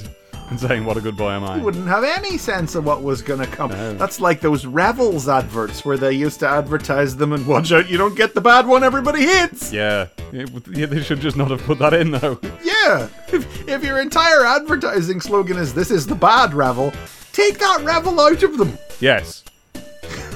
None of which is what this is an advert for. no, I was going to say, need to get back to the advert, which is for Milky Way crispy rolls, which uh, were a kind of thing Milky new. They're new now. This is why they're being advertised. It was instead of a Milky Way, which British audiences know is simply a bar of light, fluffy nougat surrounded in chocolate, but which I believe in America, Milky Way is the name for what we would call a Mars bar. Mm. Has caramel in it in mm. America. I think they have a Mars bar, and that's something else again. I'm not not sure, though. Yes, I'm not sure what the American Mars bar is, but the American Three mm. Musketeers is very much like our Milky Way. Right. None of which None of- yeah. this is an advert for. So Milky Way crispy rolls were instead of a rectangular bar, it was two long tubes of of thin fingers, as I recall, like thinner than a. Thi- I'm tempted to say thinner even than a chocolate finger, but then that may just be because you're expecting something more like a Twix out of a packet, you know. but uh, yeah, they were a tube of wafer, crispy wafer, filled with Milky Way fluffy innards, Cream. and then surrounded by chocolate. And I don't think they lasted long. Oh, I know. I think they were around for a good while. Oh, they, they could be around now for all I They know. could be, for all I know. Yeah, but as I say, they're a biscuit pretending to be a chocolate bar. So I don't, I don't hold no truck with them when I want a chocolate bar.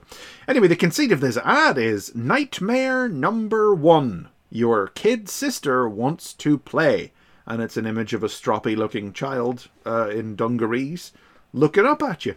And I guess the idea is that this is a situation in which you would make a break for it. And that sentence, with little cartoon legs coming off of every letter, sneaking and or running away, and it's break because like I guess a Milky Way crispy rolls, snap. You can break, the, you mm-hmm. know, mm-hmm. they, they're crispy, so they make a snap when you break into them. Gu- I guess. guess. I don't remember that being a particular thing. the selling point of, Or is it? Or is it that it's like a break? Like because they used to say a break for like have a break, have a Kit Kat. Wait, that was because you break Kit Kats. I never thought of that before. Yeah, I never thought it was of a that double before. meaning. Chris, I've got some news for you. Um, I've just Googled Milky Way crispy rolls, and I found an article from this year lamenting Jesus. that they had disappeared off shelves. So it looks like they lasted until April of 2022. Right up until we started talking about them. Yep, pretty much. So we could have been eating, the- we could have been chomping on these the whole time. We didn't even know they were still available. That's how little we cared about these things. You're all right. You keep them, mate. Anyway, it's not a very good ad No. for a not very good chocolate. So So let's move on. Review Zone! Review Zone. It's Sonic 3D! Yay! Sonic 3 Dash D, as it's chosen to be written out here, which is not the name of the game, but never mind. Never mind. Yes, it's interesting that they're just calling it Sonic 3D. Like, I know it's subtitled Flicky's Island, and because of the difference between that and in America it's called Blast, hmm. I know we're supposed to call it Sonic 3D colon Blast or Sonic 3D colon. I always just called it Sonic 3D, and, Yeah. and sort of Flicky's Island strikes me as sort of like set on Flicky's Island, and Blast just strikes me as like, I don't know, kapow, nothing, just like, buy this. Blast processing. Yeah, just a little bit of flavour. But yeah, we only called it Sonic 3D. anyway. Well, well, we did, I guess, I but did. maybe Americans do call it Sonic 3D Blast. because that that's a that's an, a full name rather than Rolls it's, off it's not Sonic better. 3D colon Blast. Yeah. yeah, I suppose. Anyway, I love this review. Mm-hmm. Um, maybe not for the right reasons, Ah, but um, it's just so. It's such. It's. It's all a collection of lies wrapped in a great truth. Where Chris Jones talks about how Sonic 3D pushes the Mega Drive to the limit, squeezing every last drop of power to produce an innovative game that really is the best Sonic game produced. and I'm like, come on, mate. Dave and I like it, and even Yeah. at the time, we didn't Yeah, yeah. think that about it. Like, you know, No, definitely not. We did notice, didn't we, that there was a little bit of weariness in the reviews for Sonic and Knuckles, like hmm. as if as if they're as if, yeah, just it's just more of the same. Yeah, sick of that sort of thing. And this does appear to maybe to a grown up who maybe doesn't get Sonic games to be the next step, the next advance in what a Sonic game can be. And I sort of felt that way in a sense at the time, but it do- it doesn't replace the real stuff. Yeah, but the truth in which these lies are wrapped is the statement, the repeated statement, that it may be the final installment Yeah. in the series. That's Yeah. how he closes out the review, and then in the Raves and Graves box, it's the Graves are tears of farewell for Sonic on the Mega Drive? Question mark. Yeah. And I'm like, it was actually. Yeah. In in retrospect, it, you, you almost want to say like it had already happened. Yeah, because this isn't a real Sonic game. It's not a real God Sonic love game. it, which we do, but it ain't. Yeah, love it.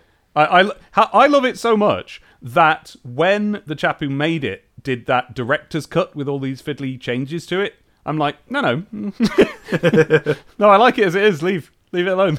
Put it back as was. Thanks, Yeah. grand. God, I've not played it in so long. I was going to stream it last night because cause, so I have this thing right because I got it in November. When the weather gets like this and the temperature gets like this, I desire in my soul to play Sonic 3D, and I usually Yeah. do actually stream it in October or November. Um, and this year I didn't, and last year I did. Well, I mean we've just started November now, so I still intend to. I might do it tonight. Like Give me a shout when you do. I'll, I'll, I'll. you I'll want to hop on the mic? Yeah. Yeah, yeah. We did do this, and you can see it on my occasionally used gaming channel, Bulmer Boops Buttons on YouTube. Uh, it's under the title STCTP Plays Sonic 3D, of course, and the conversation in it, because of the time when we played it, is largely about our initial reactions to the new Sonic game Sonic Frontiers. So if you're wondering what we think about that, then that's where you can find it. Expect the unexpected in this game. Rumor has it a secret ending exists. Yeah, no, it didn't.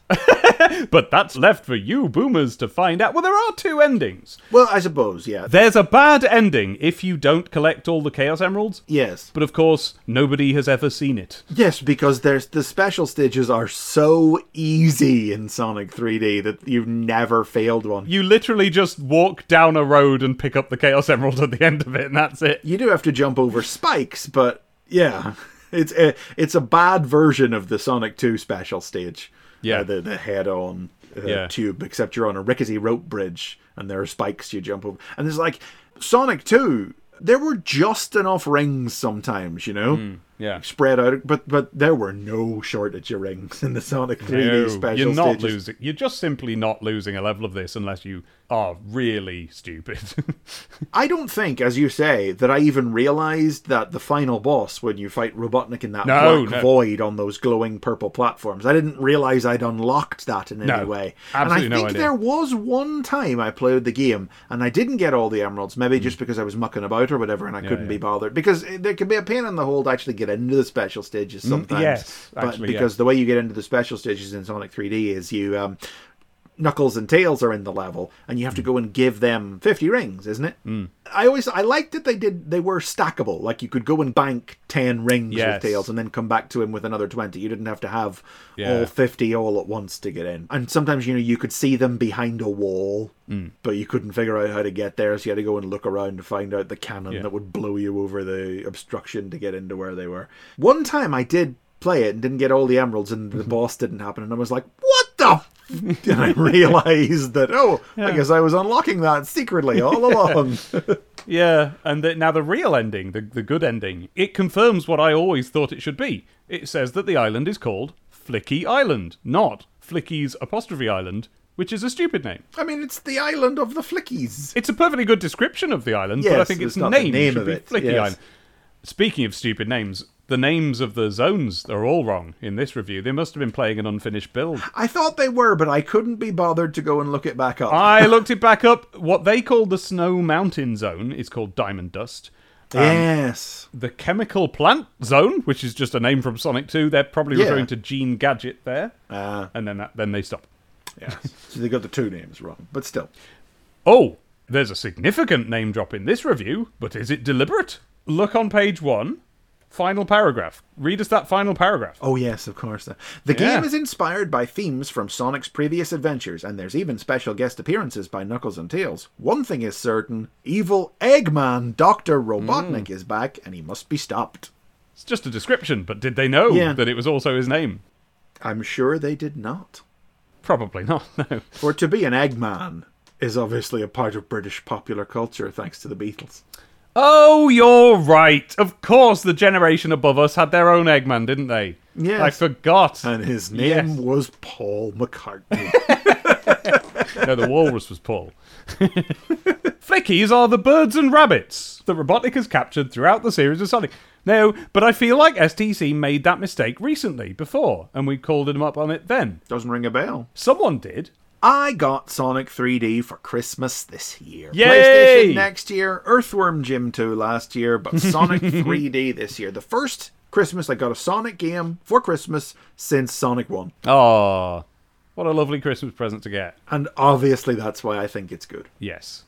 Oh, I hope my mum wasn't like, oh no, when I bought it with my own pocket money just a couple of weeks before Christmas. I hope she hadn't already got it. Uh, well, Dave, perhaps Yeah. your diary can tell us what you did get for Christmas. I have a bad case of diarrhea. I have a bad case of diarrhea. I have a bad case of diarrhea. I have a bad case diarrhea. this, of course, listeners, is the diary zone in which I throw open my actual teenage diary from the time the current issue was released and we find out what was going on in the actual life of just such a person as might have been reading STC at the time. And we know that because he was, and he's me. There's not a lot in the diary uh, this time because it's all taken up with uh, anticipating Christmas. Five days till Christmas. Four days till Christmas. Saturday, the 21st of December. Well, Christmas is just around the corner. Stroke over the. The waiting is killing me. Sunday, the 22nd. I'm still waiting. Monday, the 23rd. Christmas Eve. Eve wrote the second stage Death Egg boss chapter in Angel Island Adventure, my Sonic and Knuckles story. Remember that being mentioned? Yes, remember it coming up last time? No idea what that is. Christmas here, 24 Christmas Eve. Well, Christmas is no longer in days' time, it's hours now. I'm getting her. So, the thing is, there are some things about our history that we share with one another online that I think are exaggerated or that don't line up with personal experience. Like, um, Sure. We've talked before about how uh, American-centric nostalgia on the internet is, haven't we? And uh, Yes. it's, it's all written by the Americans, and so we're like, well, no, hang on, we didn't have a video game crash, and and and one of those is that I don't know what it was like in other schools. I don't know what it was like in other friend groups. But for me personally, there really was no such thing as the console wars. Sure. And so this was the year that I got my SNES. Outrageous. Get the. And I'm worried that you're going to kick me off the podcast. I'd been playing on my Amiga, right? And um, there was a game that came on a disc, a floppy demo disc on a magazine, called, I want to say, Legacy of Sorasil or Speris Legacy.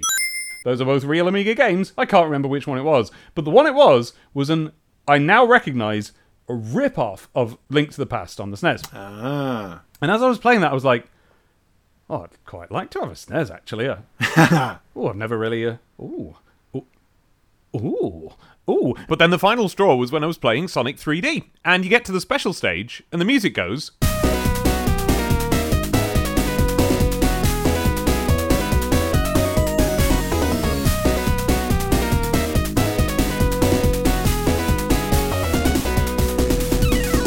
And that made me think, that's a little bit like.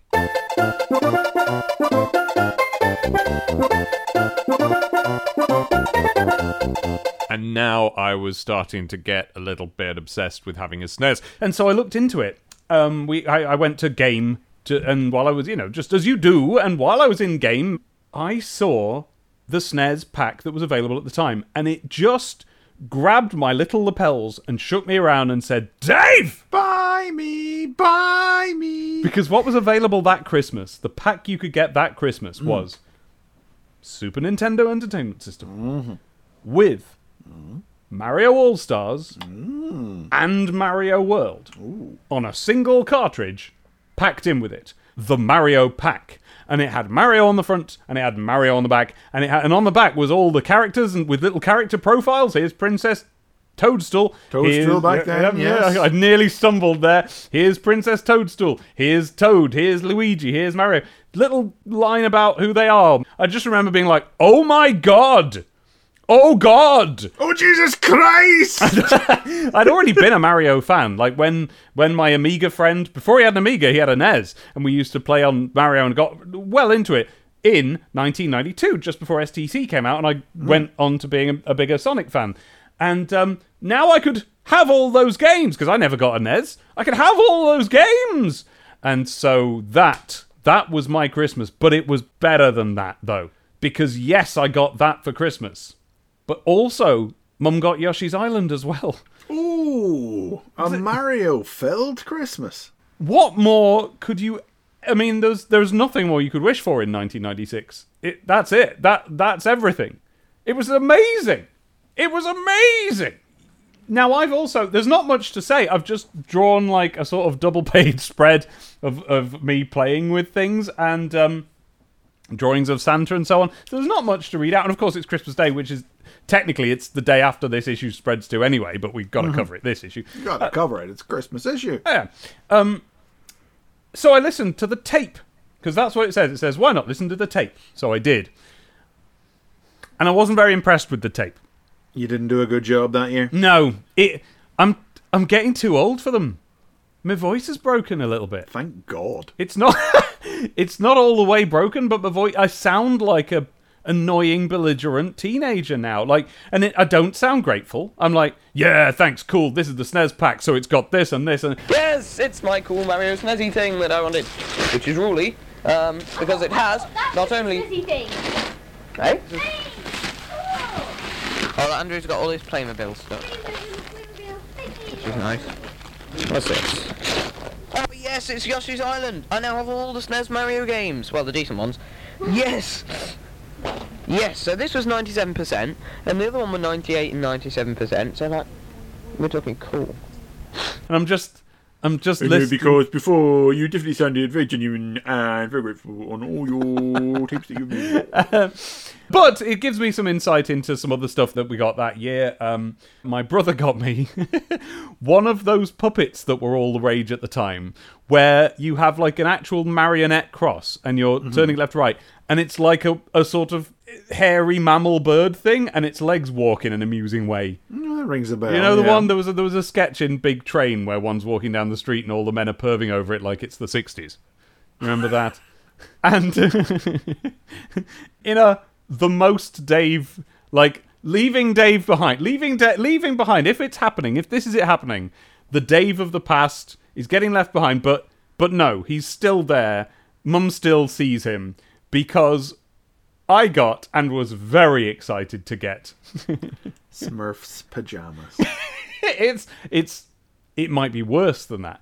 It, you're not going to be able to guess because you won't go far enough. If I was to say what would be the the most like annoying that I'm an alien guy like Dave present to possibly get for Christmas. hold on. Remember, I've mm. already got a rubber chicken. This is like a, it's like that. You won't go far enough. people cutlery. How the hell did you come up with that? I don't know, but you have to admit it's quite close. I got. I, I can scarcely even say it out loud. A gun that when you shoot it, a sign comes out that says bang. Oh my God.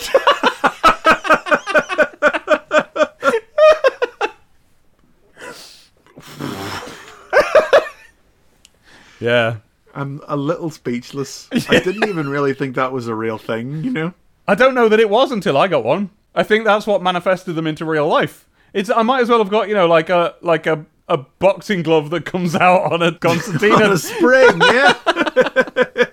So yeah, that's my Christmas. And what a and listen, it was a very happy Christmas. Clearly. I had such a wonderful time. In myself, I felt like little Dave did on Mega Drive Day, but I just didn't feel the ability to express it anymore. I was too old and grouchy now. Not grouchy. I wasn't being grouchy, but my way of it. We noticed this in my nephew uh, last Christmas or maybe a couple of Christmases ago because he's this age, and the and it is exactly the same. They go from like yeah to like oh yeah cool.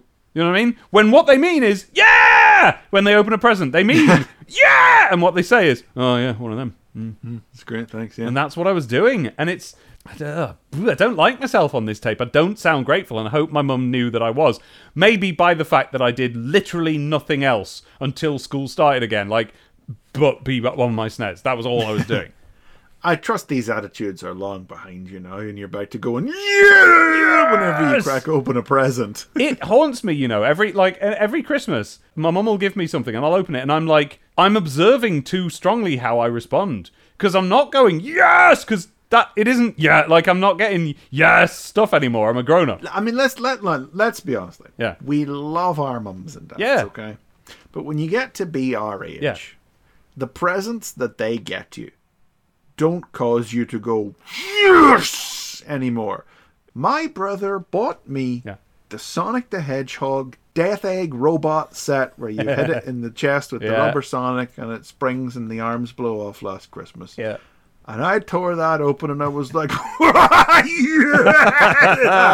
My mum got me socks and shirts and a, and a tub of heroes. And I was very happy to have them. That's the thing. You are in yourself going yes, but it's not. That's not appropriate for a shirt. Yeah. Is it? Yeah, and that's fine, you know. But you do worry that your mum thinks you didn't like it uh, enough. And yeah, that th- this is the year that that started. If you don't like it, I can take it back. It's all right. Oh, oh, my heart. Yes, exactly. that was a quick stab in there. You didn't see that one coming, did you? yeah, no. Now, now, my mum doesn't say that, but But you know it's true. yeah, and Abby's mum does, and she's and she even goes like, "Look, I've got the receipt." Got the receipt. oh, that's that's the worst one. we know you have the receipt. you don't have to show. Sometimes she'll give us the receipt. It'll be in the present, and it's like Oh. if you need to take it back, and you're like, "Mom, Let me try it on first. Uh, I think that's all I've got for you, and that's that's the diary. It was Christmas. Oh, and uh, sorry, I ought to finish the word. It was Christmas, in case our readers think that I was going to say it was Chris McFeely, uh, which I wasn't. Decap attack. The Legend of Mr. Cuddle Bunny, Part 3, written by Nigel Kitching and Richard Rayner, art by Nigel Kitching, and letters by Ellie de Ville. Mr. Cuddle Bunny decides to give Mr. Twitch his hat so he can claim his fortune. But Chuck's not having it and uses his head to knock the hat into the fireplace where it goes up in flames. Mr. Twitch and McTosis leave empty handed, but there's a silver lining for Professor Stein, as it turns out that in all the years Igor was keeping Mr. Cuddlebunny prisoner, he's written hundreds of new stories for the prof to enjoy.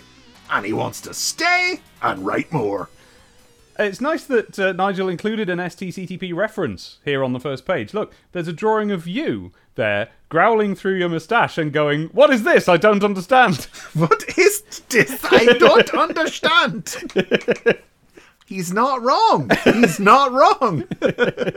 it all comes together in the end, Yeah. I have to say. Uh, I love the line, All blue hatted rabbits look alike to most people. Yes, like that because that's that's a payoff to the whole gag where it's like the idea that whoever wears the hat gets the cuddle bunny fortune, and and Head goes, "You'll never get away with it," and Mister Twitch goes, "Sure we will. All blue-hatted rabbits look alike to most people." And that's all they need, you know, just to make the whole, just highlighting the silliness of the whole thing. you know. Yeah. I, I, do you know what? I did feel it on on this page. I felt it. I was saying to myself, like, either it's exactly what it seems to be, which is a load of daft nonsense, or else it's references we're missing. Either way, it's funny to me. But I'm like, yeah, okay, this is weird, isn't it? the way there's so much stuff going on. They're like, okay, so here's what's That's going all. on. That's all it is. That's all my only complaint has ever been. Mm-hmm. You understand? It's just that there was so much stuff happening on top of one another. Yeah. in ways that didn't seem to relate to one another for a while. You've got this shaven hamster who's like, okay, I'm doing this bad plan with my big rabbit that I've brought in, and what it is is I'm getting the hat of the rabbit who used to write books in one throwaway reference in a strip of several months ago, and I've been locked in the tower. Well, the rab- he's been locked in the tower, and it's just a massive coincidence that he's escaped on the exact same day that Mister Twitch and Mixie McTosis have come to the castle looking for his hat. Now, understand that I still like that because I, I don't know, I just like this. It's, I suppose it's veering towards the pirate STC amount of things we're expected to take in at once. No, look, no, you can't compare this to Pirate STC. The incoherence of Pirate STC was the point. Mm, okay. That's never been the point with Decap Attack. Yeah, okay. Um, yeah, okay. but it's all. But by the end of this, it does all make sense. Ah, there we are then. That's all right then. you know, it was coming back around. I said last time it was, it was really just the first Mm, part, to be honest, where a bunch of stuff sort of happened all at once without any explanation or context. Where do you measure the point at which you go, oh, this makes sense now? Because Probably last issue, to be honest. Oh. And, and and with the final capper being, they're like, yeah, this hat thing is very silly, actually, isn't it? Bit Right. about, yeah, all rabbits wearing hats look the same. Right, so it's just the acknowledgement that that thing about the hat doesn't make any sense. Yes. that you, you wanted to make sure Nigel knew that? I mean, I do laugh here, you know. So once Mr. Twitch has explained everything, so I mean, when, whenever the story begins with the professor going, "What is this? I don't understand," it's fair Yeah. to you Yeah, know to yeah. have that have that issue. And then Mr. Twitch explains what has been going on, and the professor instructs Chuck to throw them out of the castle, and that kicks off a fight. And what a fight! uh, I'll pull your trussocks up on your ears. And then Chuck uh, headbutts McTosis. and McTosis was, Ah, right on me grunions. I wonder what a grunion is. well, I looked it up. Trussocks is a picturesque wooded valley in Scotland, well, it's obviously supposed to sound like trousers, though. and grunions are a kind of Californian fish, so not even Scottish. It's just a funny sounding word. It just sounds that, that well, but that's that that's so much of these decap attacks since they started having uh, less plot and more silliness have been rooted in that's just a funny thing to say. Yeah. Me auntie Mimi in Macclesfield from a couple of episodes ago. It's just just funny sentences. Then Mr. Cuddle Bunny says, Oh, well, if, you know, this will make you happy to have my hat and my fortune, then you can have it, you know. And then Chuck throws Head at the hat. Ch- Head skims in underneath, winds up with the hat on his head, and then lands in the fireplace where it goes up in flames. It's nothing but ashes, cries Mr. Twitch. I'm a little singed myself, if anybody cares. I had to put the comic down to laugh when he lobbed head and he landed in the fire. It's the fact that he, you know why? Because there's a reason for him to lob head. Yeah, it could, it will be absolutely fine on its own with Yeah, the fact that it's to get straight the in hat, the fireplace. but then he just lands in the fire, and the face he does, it's really funny. And then I, I love how that's just like the immediate right, story's over. because Head hops out of the fireplace with the hat crumbling to ashes around him, and then the very next panel is a hard cut to McTosis and Mr. Twitch walking down the path outside the castle. I suppose this means I didn't get paid. That's it. Story over. They leave. Done now. And then we finish off with just a little wrap up where Stein finds out that Mr. Cuddlebunny's, you know, now he knows he's been in the tower the whole time, and it turns out that he's loved it up there because he's written loads of books.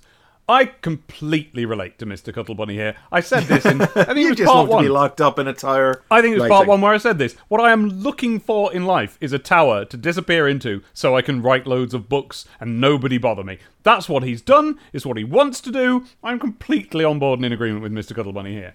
643 new Cuddle Bunny stories, and it's all thanks to my dear friend Igor. I love it here so much, I'd like to stay. Excuse me, but I have the urge to go and throw myself into the moat. Next issue, The Hungry Guest. The hungry guest. Maybe it's a New Year's story, who knows, or maybe it's some kind of. Ah, I mean, Decap hasn't done any kind of seasonal stories, We mean except Halloween. and I think it's prime Hell yeah. material to do a silly, silly Yeah. Christmas story about. So, and we'll see if they do one next year. Maybe Oh, I hope they do. Yeah. Q-Zone. Q-Zone. I will say this. So what we've got once again is more Sonic 3 revisited, and we've established that at least some of it is actually revisited. These are reprints been of tips reprinted, yeah. for Sonic 3 that they already ran before. Um, this time it's the bosses, and they managed to get through one zone, Hydrocity Yeah, well, zone, just like it was the zone. Angel Island zone last issue. Yeah, in this issue, it's the Hydro City zone. There's a there's a flipping misprint here. Uh, Oh. Top of the second page. Never one to give in. Robotnik is back with an even dealier water machine. Ooh, dealy, dealy, do. Ever's a dealy. Uh, Oh, Charmy Bee got into the edit uh, room that uh, he's back with an even diddlier machine. um, I will say this, and it's all I've got to say about this. It is quite nice to have a bit in the middle of STC where we'll reliably see Sonic 3 screenshots. It, uh, In a sticker album sort of way, you know? it's just like, hey, do you remember this? When we're talking Yeah. about the death of Sonic on the Mega Drive over there in the center pages in the review zone, it's Yeah. nice to be reminded when it was good. Yeah. even though the sheer cheek of still spending two pages an issue of just like pure reprint content that When they could be doing Sonic 3D tips now. And now we'd want that, and that'd be good. I don't think I don't believe for a second that anybody at the STC offices has played through enough of Sonic 3D to write a guide for it yet. No, but they could have had a go, couldn't they? It's not that hard. I don't know, Dave, David Gibbon couldn't get to the Doomsday Zone, so you know. He'll have no idea there's a final boss. And next issue, it's the Marble Garden Zone, so I guess they're going to ah. keep on zone by zone. We'll see how Yeah. long it takes them to get to the end of this, then we bid the Q Zone farewell. yeah. Are they going to bother with Sonic and Knuckles, do you think? I don't know. That's a good question, actually. Hmm. Back issue zone. Back issue zone. Backtracking zone. Yeah! All you want for Christmas is a complete set of STCs! Yes, it's a, it's a return of the old back issue zone. Hmm, um, well, it's the final bow out of the back issue. Well, zone. so they claim. Oh. I don't know. I mean, they. I'm sure they said that the last time. To be honest, Uh. like if they don't sell all of these now, Yeah. What are they going to do? You know, they're not going to just keep them around and try and sell off again next time. Okay, that's true, but they are going hard on it. Massive back issue sell off. Last ever opportunity to buy. Offer ends Tuesday, the 31st of December 1996. That's a lie. They'll sell you it whenever. They... No, no, hang on. They're going in so hard that I mean, I feel like you put too much excitement into the read of that line. Why? Because it all just ends in full stops. There's not an exclamation mark to be seen. Massive back issue sell off. Last ever opportunity to buy. Offer ends Tuesday, 31st December 1996. Buy it or don't. Whatever. okay, but the fact that it's final, final, final warning Yes. suggests to me that they're just going to pulp them. Perhaps. That's the day the skip's coming round. And, uh, that'll be it. Christmas is coming, and you've been pining over that missing issue. Pining, pining like a pine tree, like, a, pi- Christmas like tree. Christmas tree. Yeah.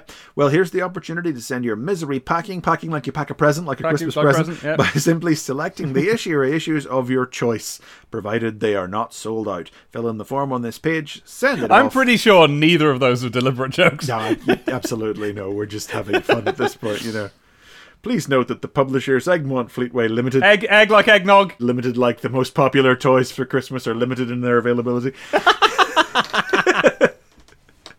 anyway, yeah, um, it goes back as far as issue seven. The first six aren't available. Yes. And then it's, it's just kind of a scattering. There's a scattering of issues sold. Almost all of the 30s are out of print. Only 33 remains. And most of the 60s. But then there's a fairly decent smattering of uh, 20s, 40s, 70s, and 80s left. But they're pretty clear about the fact that, like, if we don't have it, we'll give you something else. Like, if you write one we haven't got, then we'll just give you another one that we have got. It's like, well, that might not be the one I want. That might be one I've already got. But the thing I can't help thinking about is next to, in the coupon you can fill in, next to what issues you want, you can write how many copies of it you want. Yeah. And there's no, it's not cross one out. It's not like one or two. You can write 900 in there if you can fit it. They'd be grateful of it. yeah, they probably would. So the thing is, there's no indication of what they've got other than what issues there are. They might have one copy of issue Yeah, yeah, yeah, seven, that's really or they might have 103 copies of issue seven, and so. It's very like you've got to get right on this. The second this issue comes out, if you've got ones you're looking for, you've got to get straight on it. Otherwise, you're not likely to get the one you want. They're going to substitute it. Otherwise, I'm afraid we don't have any of that left. little old man started out so nice, and now he's the emperor. You'll find this issue quite so Quite out. unavailable by the time your coupon arrives. But the thing is, right? What if? So let's say you write. let's say you write in that you want issue 14, right? And the, the previous person has just got the last one of that. So they substitute it for something else.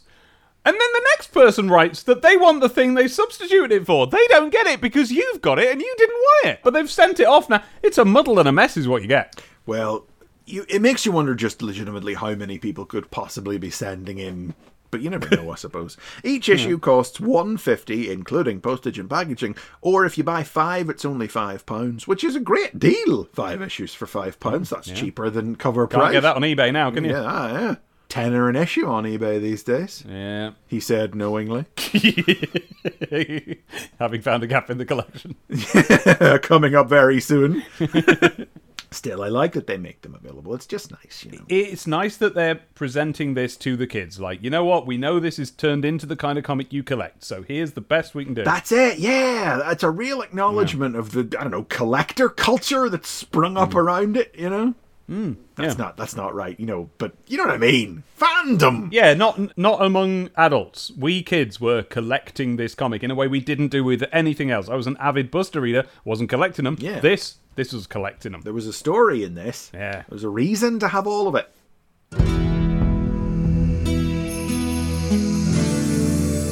Sonic's World. Season of Goodwill, written by Lew Stringer, art by Andy Pritchett, colours by Steve White, and letters by Gordon Robson. Gordon Robson, a new name there. Yes, and Andy Pritchett, not a new name, but we only know him as a colourist. And interestingly, um, we were initially fooled into thinking that it was a miscredited Rob Corona because we've got a very similar art style. But no, it's Andy Pritchett. While the freedom fighters enjoy a Christmas party in Tekno's secret lab, Dr. Robotnik is preparing to cause chaos with his new satellite Heat Ray. Until Father Christmas himself materializes in Citadel Robotnik and invites the Doctor to perform a good deed in the spirit of the season by destroying the satellite. Robotnik refuses, but the satellite winds up being destroyed anyway when Short Fuse's sensors detect its presence and he obliterates it before it can fire. Father Christmas leaves Robotnik alone in the dark, with a warning that if he continues in his evil ways, it will only be a matter of months until his empire falls. I'd forgotten that little detail. Yeah, no, right. I I honestly love this. You know, in a way I really didn't expect to. Uh-huh. I thought it was gonna be twee rubbish. Yeah. Father Christmas drops in on Doctor Yeah. Robotnik and does "Ooh, naughty boy, lump of coal" boy, and all yeah. that. Um, no, I think this is really well done. it's great. It's a. Do you know what? It, right. Well, Under very specifically, and it's not just because it's British, right? Yep. It's not Santa who's come to visit Doctor Robotnik. indeed. This is a very pagan depiction of Hmm. Father Christmas as like a spirit of winter Hmm. who can't be touched or Yep. the robots can't even see him because they're not Yep. living beings. Yes, it's worth mentioning. They've not even drawn what you would think of as Santa. It's a Yes. It's a bespoke design. This guy is in a big wintry coat, but it's mm-hmm. just a slightly different one than you might expect. And he's got a big white beard and everything. He's got a big white beard, but it's the and kind. little pince-nez spectacles. It's a sort of flowy beard. His face is always in the blackness inside his hood, but, Yes. but not in a Grim Reaper way. You can see his little white dots for eyes and his little sad-looking bushy, Bushy eyebrows. eyebrows. The hood itself is not a standard Santa hat. It's the hood of his coat or something that looks like one, and it's like you know, it's got a green checkered pattern around the rim, and then it's got it, his coat is like a sort of burgundy color with, I guess, snowflake designs on, and he's got a staff with a snowflake on the top that he's carrying around. Yeah, oh, that's yeah. It's the staff with the snowflake caps. Yeah. It, it's like this is a this is a spirit of winter. Yeah. not like a jolly old elf Yeah. come down from the North Pole. You know. And it helps. Part of what shows you that is it's not a straight staff; it's a gnarled, like snapped off hmm. branch of wood staff, but with this elaborate snowflake on the end. This is like Wotan Hmm. has come down across the Rainbow Bridge to speak to Doctor Robotnik. You know. So I asked Lew Stringer Oh, about this because I wanted to know: Did Lew Stringer say "Don't draw Santa," or did Andy Pritchett just hand this in like this and be like, "Oh, cool, all right"? And he said this was in my script. ah, He said I wanted to bring back the real Father Christmas, real in quotes. yeah. As opposed to the jolly rotund version of more contemporary times. I supplied a sketch, as I recall, because I asked if this was like an because uh, with a lot of his original characters, Short Fuse, Brutus, the sh- he sketch did first, the initial yeah. sketch. He says I, I I also supplied a sketch, as I recall, but credit to Andy for making him look so good. So yeah, there we go. So this was you're absolutely right. That is what Lew was doing, and that was why he was doing it. The, the, and and the spirit pervades the story. Hmm. You know. Uh, I, I mean, I I did a little shiver whenever he called him Ovi. Chris, let me read out. This is my note. I felt a thud of impact in the air around me when Santa told Robotnik off and called him Ovi. Ah, yeah. You know, like the That the is an amazing moment. The robots can't see him. You know, Robotnik summons them in, destroy this intruder, but the robots can't see anything. Only living beings see or hear me, Doctor. They're just machines. Well, I'll deal with you myself. And his hand passes Yeah. through him, I cannot be touched in anger, Ovi. and then it's Robotnik's reaction. My, my, my name is not Ovi. I am Ivo Robotnik, Doctor Robotnik. You used to be Ovi Kintobor. You were a good man until that lab accident made you evil. And he's he's lo- he's freaking out. Yeah. Robotnik uh, Robotnik thought there was just some weirdo had somehow got inside the Citadel, and it's like I, I wonder is the intention maybe nobody knows that except Sonic and Robotnik. Ooh. Like, would nobody else know to say that? Would know that that was his name, and that's chilled him to his core that this stranger knows that about him. Oh yes, and because there's also a feed line early on where when he first appears and he's like, "Don't you remember me from when you were a boy?" And you're like, "Oh, dude!" There's a flashback of little Robotnik looking out of the window, little Oh, and then you getting you, uh, then you're imagining the the, The Adventures version, all yeah. version of this story. I offer you the chance to do a good deed for Christmas. Use your self-destruct code to blow up your satellite instead of using it for evil. What's in it for me? Why, peace of mind. I want power, not peace, and that deadly satellite is a symbol of my power. Mm, And uh, this is so much better than that thing with the rocket with his face on it last issue.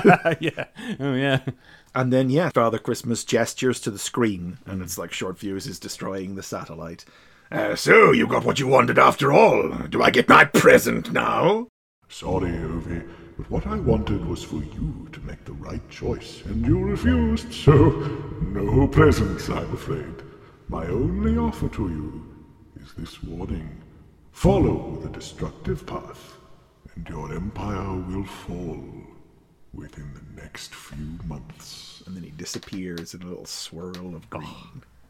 And then his oh, so now you're a fortune teller too? Ah, get out!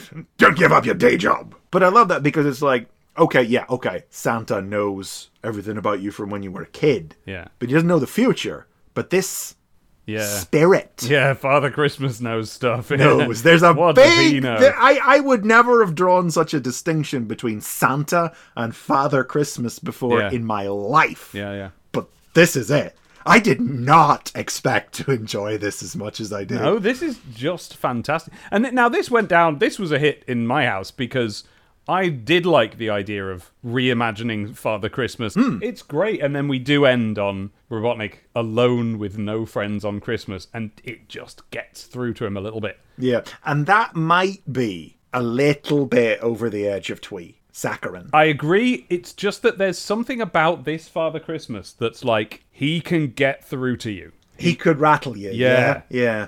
Keep your advice, old man. I like being evil, and I don't need presents. I'm in charge. I've got power. I've got. I've got. I've got no friends on Christmas Day. And as the darkness creeps in around him and the light disappears from the panel and he's just all in shadow. And then this last caption box really is it's like mm-hmm. ramming it home for the kids with no media literacy at home. And for the first time, Robotnik realizes the true cost of his ways. Hey, really? Did you need that? Really? Like the narrator from the raccoons or something. That is until Bert Raccoon wakes up. and then Robotnik's got a friend on Christmas Day. Robotnik and Cyril Sneer would get on Oh, great yeah. guns. House on fire.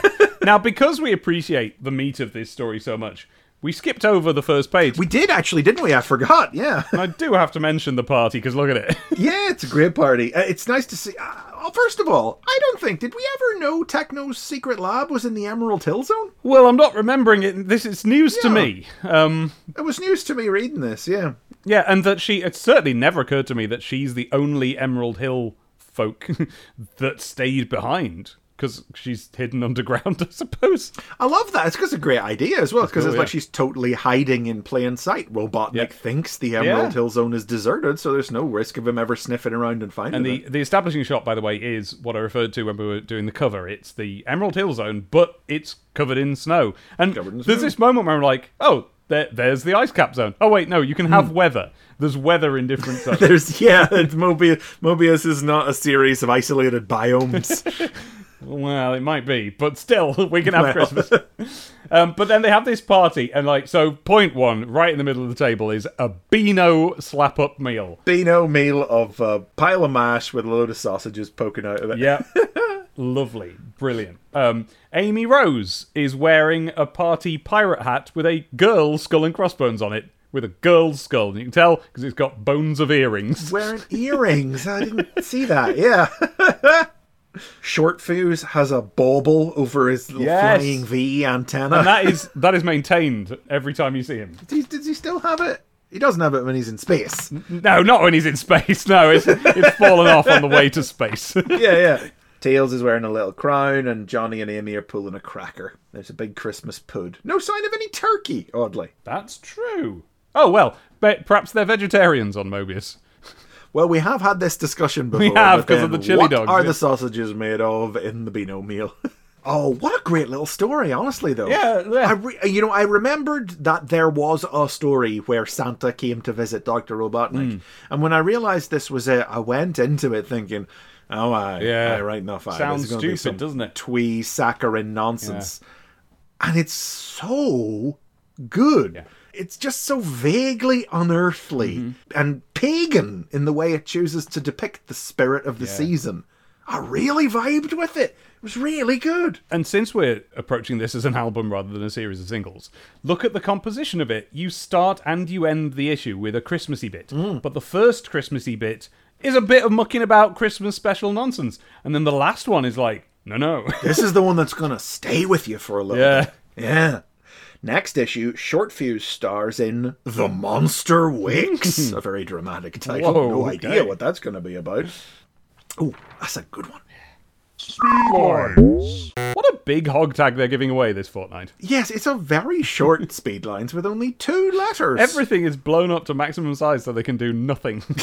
Two letters and one picture. First letter comes from Paul Cook in Bishop Stortford in Hertfordshire, uh, who asks, Can I still send off for past issues of the comic from the back issue zone? Not even a real one. Not like you're doing two letters and this. Re- Do you think? I mean, maybe I don't know. Maybe there was market research that said kids' eyes glazed over on all the pages that weren't comics, and they required these things to direct them back to the to look back through the comic and be like, "Oh yeah, I missed that." yeah, I don't know. That makes sense. I can. I. I actually can relate to that. So yeah.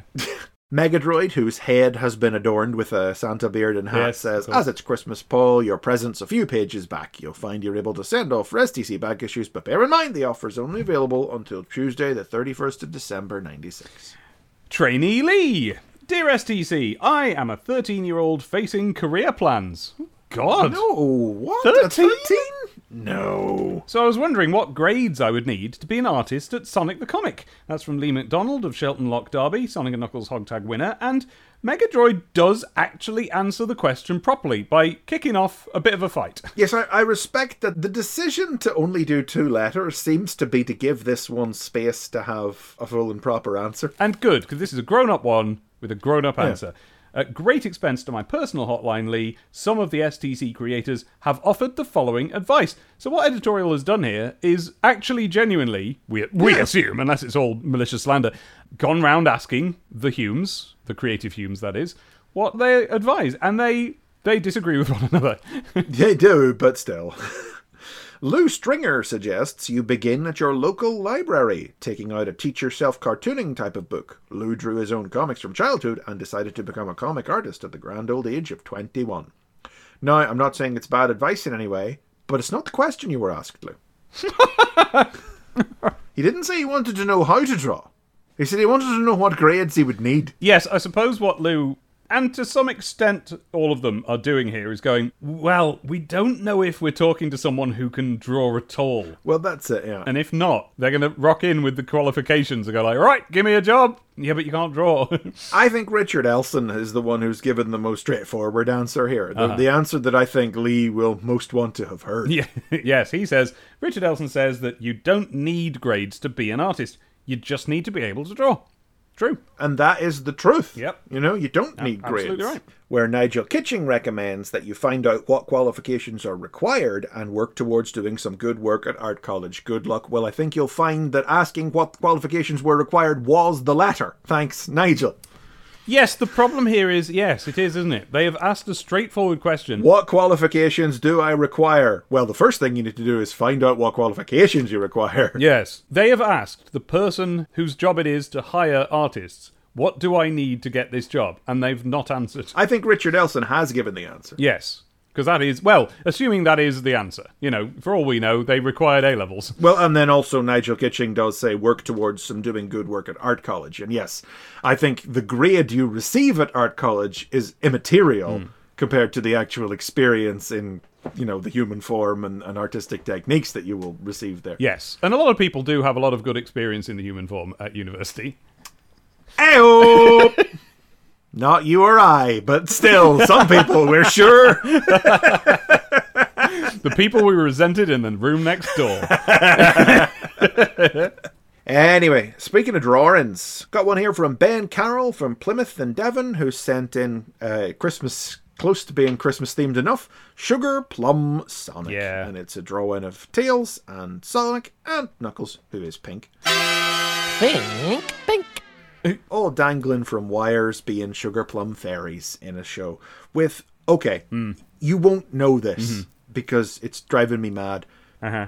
What what Beano characters' mouth have they all got? Yeah, I know. This I I actually like looked up I know this mouth. I looked up artists and everything. Like the closest I came is that like it could be a Ken Reid who did Face Ache and stuff like that, and Martha's Monster makeup, which me and Abby are making now.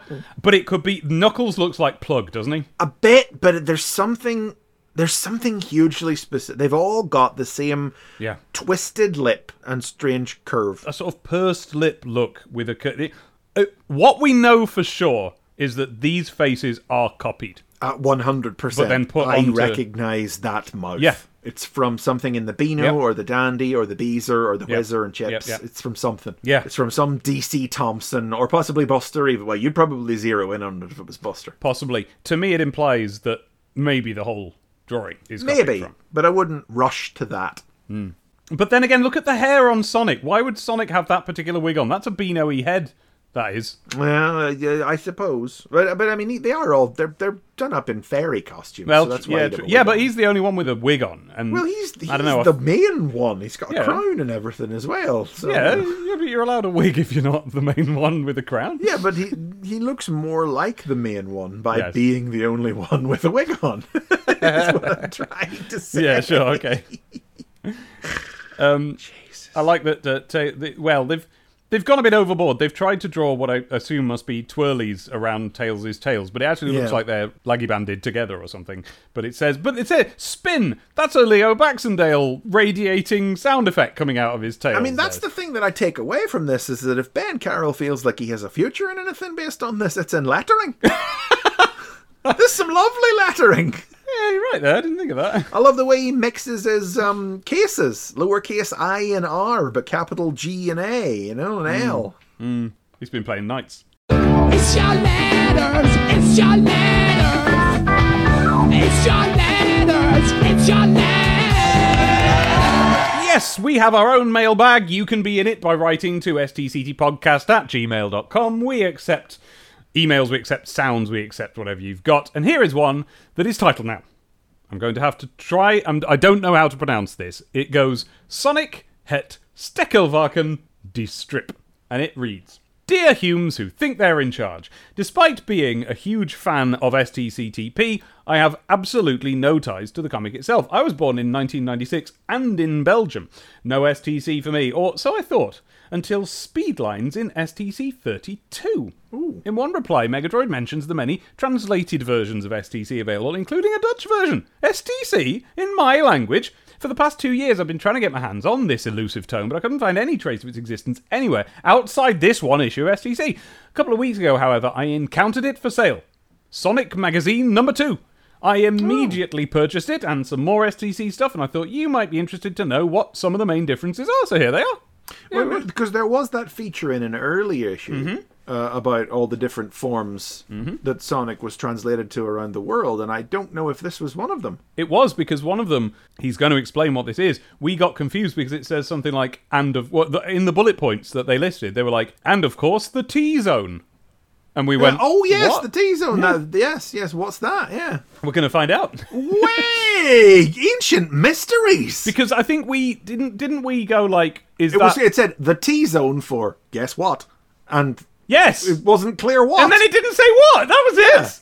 My guess has always been for 26 years that it was tips. Right, but I think we made that guess, and then we went, yeah, but it's in, But it is. But it is in another language. it's in another so, language. yeah. So what's their word for tips? Okay, so we're going to find out. oh, I'm, oh, I'm really excited now. Here are the differences. It's a Christmas miracle. One, there is no Megadroid. There is, however, Sega Rob. oh well. because the editor's first name is Rob. There are only three strips per magazine, all of which are Sonic strips. So, uh, in the one that they've got, it's Day of the Badniks, Lost in Labyrinth Zone, and Attack on the Death Egg. Four, five, six. He is, as is mentioned on the cover, the only Sega superstar. The lettering is dreadful. the Dutch version of the review zone is called Zapping, Yes, I remember that. That's Yeah. that was in the original article. Yes. and it contains a four page Aladdin review in which they explain the stories, the characters, different levels, enemies, etc. It's more, this is familiar to us. It's more of a description zone. Truly, the language of the gibbon was international. Q zone is called the T zone, and it hmm. stands for tips and tricks. yes. oh, 26 years of validation, all rushing in at once. which is Dutch for tips and tricks, and it contains 10 random hints and cheat codes for different games. There are no rogue apostrophes, but there are plenty of rogue commas. And they have No. put a rogue apostrophe in the word commas there. and the death egg is called the Egg of Death, which I think is pretty neat. That's pretty cool. Yeah, the Egg of Death. Have you seen my egg of death? And that is from Milan Heisekims, auction winner and Sonic magazine owner. Here's another one. Dear Humes who think they're in charge, I'm a big fan of the podcast. I started listening somewhere around issue 40 ish and breezed through them until I caught up around issue 50 and have been listening fortnightly ever since and supplementing it with your Patreon content in between. Thank you very much. Much appreciated. Yes. I started reading STC right from issue one, and it quickly turned my love of the first two games into an obsession. I played the games, mm-hmm. I read the comics, covered my walls in the posters, and I drew my own fan art. I remember going away on an overnight school trip to the Lake District, in which I decided to bring with me my A3 sketchbook and colouring pencils, so that while I was there, I could carry on working on the poster I was drawing. I was very pleased with it, and I suppose I didn't want to stop drawing even for a couple of days. I relate hard to that. As someone who was recently diagnosed as autistic in my late 30s, I can look back on this and realise it was probably one of my first hyper focused special interests. It also helped spark a lifelong love of science fiction. The Sonic Terminator in particular has burned into my memory due to my love of time mm. travel. Yep. Yes. I would honestly put STC alongside the X Men cartoon and Star Trek The Next Generation as key influences from that age. Chris doesn't like putting Sonic alongside Star Trek The Next Generation, as you'll know from the end of Mobius. Dave couldn't get enough of it. I couldn't stop. And now, having revisited them all as an adult, I can say they all, mostly, hold up. I listened to the first 30 or so podcast episodes on consecutive days, often while drawing character art for D&D, one of my current special interests, and I realised how that little snapshot of my days echoed my life as a 9 or 10 year old. Yes! Yes! Listening to STCTP while drawing Citadel miniatures. That is exactly what you should do with STC. I'm still a nerd and I still love to draw, and that time of my life in the early 90s is where it all started. As it turns out, the end of the Brotherhood of Metallix storylines, I think, where I stopped reading as a kid, exactly like Chris did. Looking at the dates and a bit of mm. Googling leads me to believe that around that time, I'd already started reading White Dwarf, having got into Warhammer 40,000 over the last ah, year. Ah. And I suppose I came to the conclusion that I couldn't afford to keep spending my pocket money on both. And so that seemed like a good point to say goodbye to STC. That's about right. I understand that, although I think you should have stuck with STC because the whole point of White Dwarf is to make you spend More. so much Yeah. more money. you can't just read White Dwarf and be done with it. Do they still publish White Dwarf? Yeah, I think so. What a con. It's got lovely photos in, though. You have to admit. You have to admit. No, I don't. Total blank face from Chris. It was around that time that our family had got our first PC, brackets, personal computer, and possibly the original PlayStation, although much like you, I refuse to acknowledge the official release date as fact. 1995? Get out of here with your lies, Google. Nonsense. There's no way the PlayStation existed before 1997. Anyway, by now, I had started to move on to newer games on newer systems and away from my much loved Mega Drive. I don't have any physical reminders of my childhood, unfortunately. Ooh. Ooh, that, that makes me feel sad and sitting on my own in a big empty room like Dr. Robotnik at the end of that strip. Um, Surrounded by physical reminders of your childhood. yeah, because I am. That's that, I'm imagining not doing, and it makes me sad. Most people don't. Most people What throw things away, Dave. Weird people. What are you yelling at me for? I can see Transformers. Not in a the back of you. single one of those hundreds of figures back there is from my childhood. Well, that's your own issue. Why not? Because they were all played to destruction. right, okay. my actual childhood Transformers. Fair enough. Anyway, um, I don't know. There are Transformers in here that I bought when they were new and have owned for 25 years. yeah, it's just. But that doesn't been mean I was long time. technically a child when I bought them. anyway, uh, so STCTP, the Diary Zone, and your various tangential discussions of 90s culture have brought back so many memories of possibly the last time in my life when the world made sense to me. That's what makes me feel so weird. Like, I, I can't imagine sitting there in an empty room and having to fill it up with now things. No, I need old things. no things. Give me old things. Everything from now Uh-huh. is better. okay, yeah. Except for STC. it has been and continues to be a genuine highlight of my fortnight and has helped me greatly in these trying times. Thanks for all the laughs from Danny Kelly, 12 in 1996, hmm. from Norfolk, Mega Drive owner, STCTP patron. Ding a ding a ding. I mean, you already said, but ding a ding a ding. Thank you very much, Danny. P.S. I've just finished watching the grand finale of the end of Mobius. Oh, oh dear. I apologize on Dave's behalf. And I want to let you know I have very much enjoyed every episode. Yeah, it's great content. You all, if you're not watching the end of Mobius, you got to get on that Patreon. It's some good stuff. I made a I made a playlist of it recently, so you don't have to dig around. It's ah. good stuff.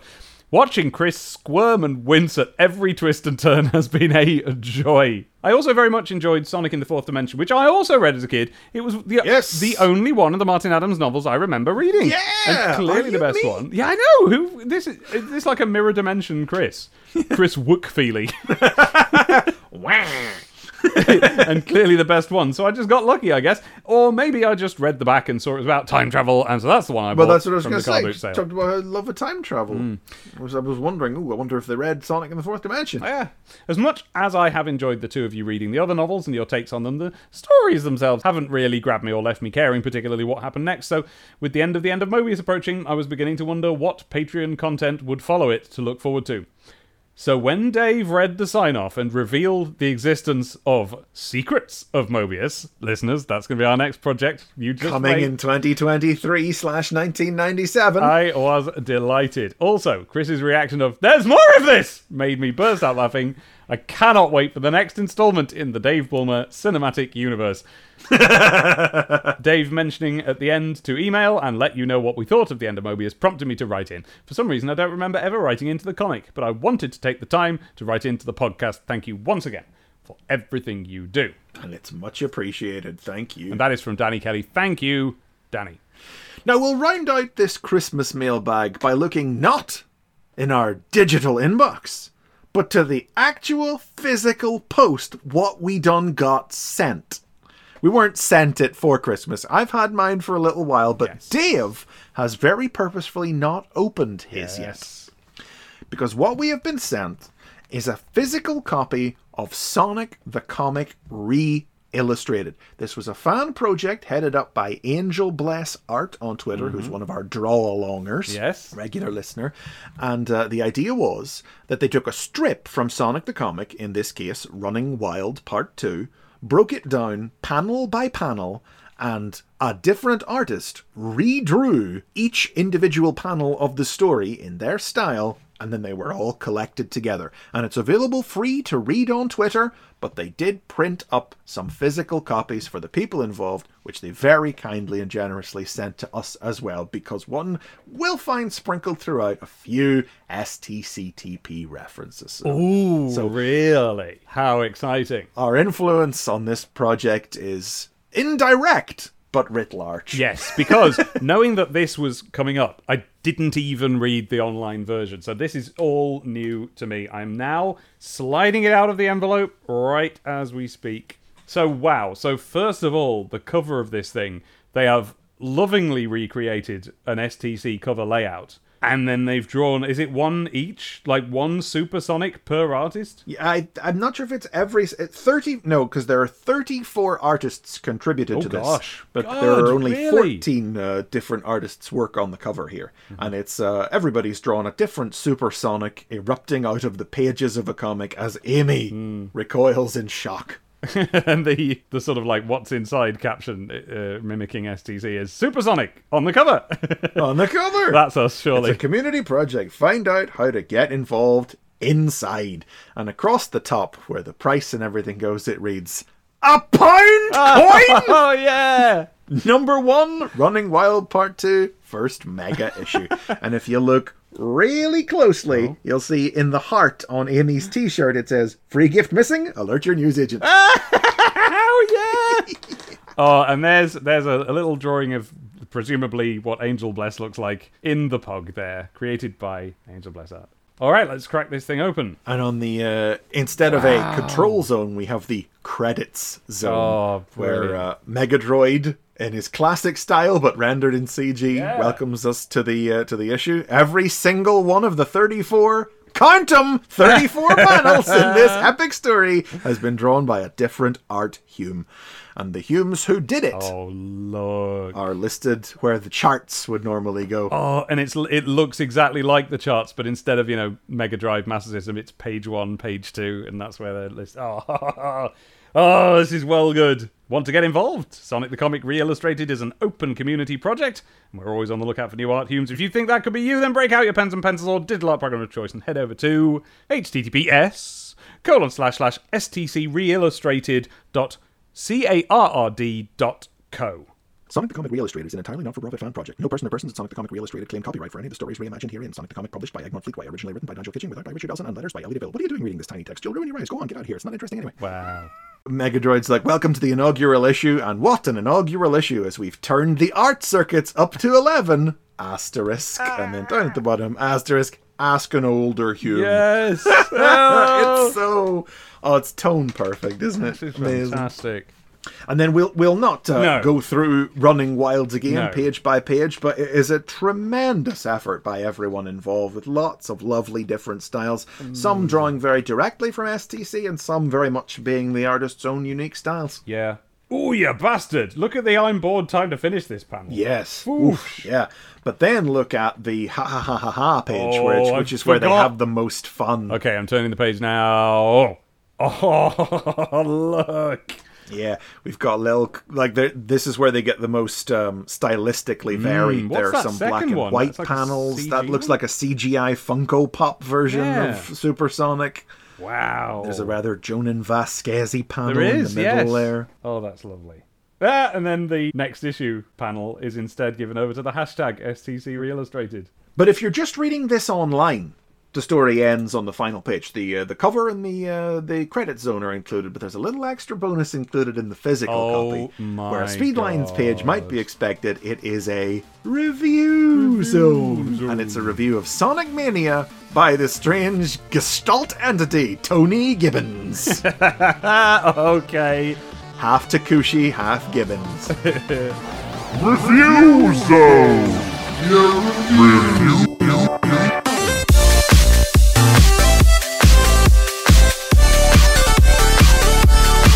After 21 years of inactivity, everyone's favorite blue hedgehog is back. I like that. Little bit snidey. And what a comeback! After a slick opening anim, Yay. you'll be presented with the main menu, and there are a lot of options. Mania mode is the main game mode. Time attack, let apostrophe s, you attempt levels against the clock. Options lets you adjust settings like music volume and SFX volumes. You can also activate some nifty screen filters to up the nostalgia factor of your play. And you can manage your save data. Extra apostrophe s is initially blank, requiring you to unlock these options through progress in the returning Blue Spheres minigame. Once you have unlocked extra apostrophe s, you'll gain access to two extra game modes the very cool DA Sound Garden that lets you listen to Mania's groovy tunes at your leisure, and even the option to view the staff credits. As you play through the main game, more options become available to you based on your completion level. These include debug mode, the option to choose Sonic's power up, super peel out, insta shield, etc., and the hilarious and Knuckles option, which allows you to play the game with Knuckles as a tag along, even if you're playing as old Red Dreads himself. A worthy successor in every regard, spread across 12 zones of mega fun. Final countdown Raves, the best Sonic game since 1994. Uh. Graves, it's been a long time since 1994. And there's two pictures. One is the cover of Sonic Mania, and the other, the caption is Sonic and Knuckles explore the Marble Garden Zone. And the picture is Sonic and Knuckles in the Marble Zone, which neither of which is, in Sonic, Mania. it's from, a, I guess it's from a fan mod or something. I don't There, it's I think there is. entirely. Yeah, I think there's a fan mod that came out. Yeah. Oh, that's great. and you can see all the STCTP uh, DNA in there, all the options. And all the work as well that they've put into getting like the fonts and the layout just looking Yeah. right. It's fantastic. Oh, it looks perfect. Next issue, Pig Trouble, and it's a sketch of uh, Porker being all panicky from the first part of Running Wild. Yes, someone's gone over it and done it as a pencil sketch. It's really good. Your artwork? Question mark. Uh, spectacular Sparky in the reviews. Oh, hey, Oh, Sparky. fantastic! Oh, please do that. And more artists in the credit zone. STCR2 coming soon. Freely available on the internet. There's a data strip. And it's not even a joke data strip, it's, just just, the data literally strip. the data strip. Yeah, and they've had to recreate the winking Sonic face and everything. Post 2, hashtag STC Reillustrated. Yeah. and then, and then, and then you go, there we go, I've read that, and you close it. and suddenly what you find on the back cover Just some adverts! Just a page of adverts! It's a full page ad that. Oh, well, I don't know about you. I had nothing to do with this. Did you, Chris? I didn't take out an ad, no. There is a full page ad for Sonic the Comic, the podcast. It's Chris and Dave. We're now taking We're out. now taking out asterisk. And then at the bottom of the asterisk, it- it says, podcast is professionally edited. I didn't see that. He's got loads taken out, listeners.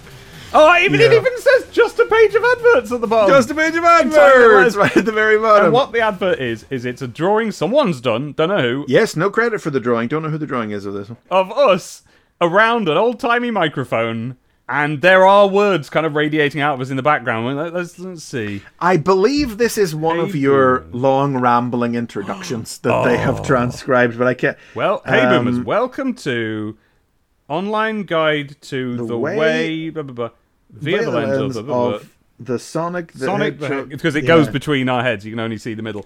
It's via the lens of. It, that makes me think it's definitely one of your things where you were pulling words out of the air as you were trying to describe what the podcast was.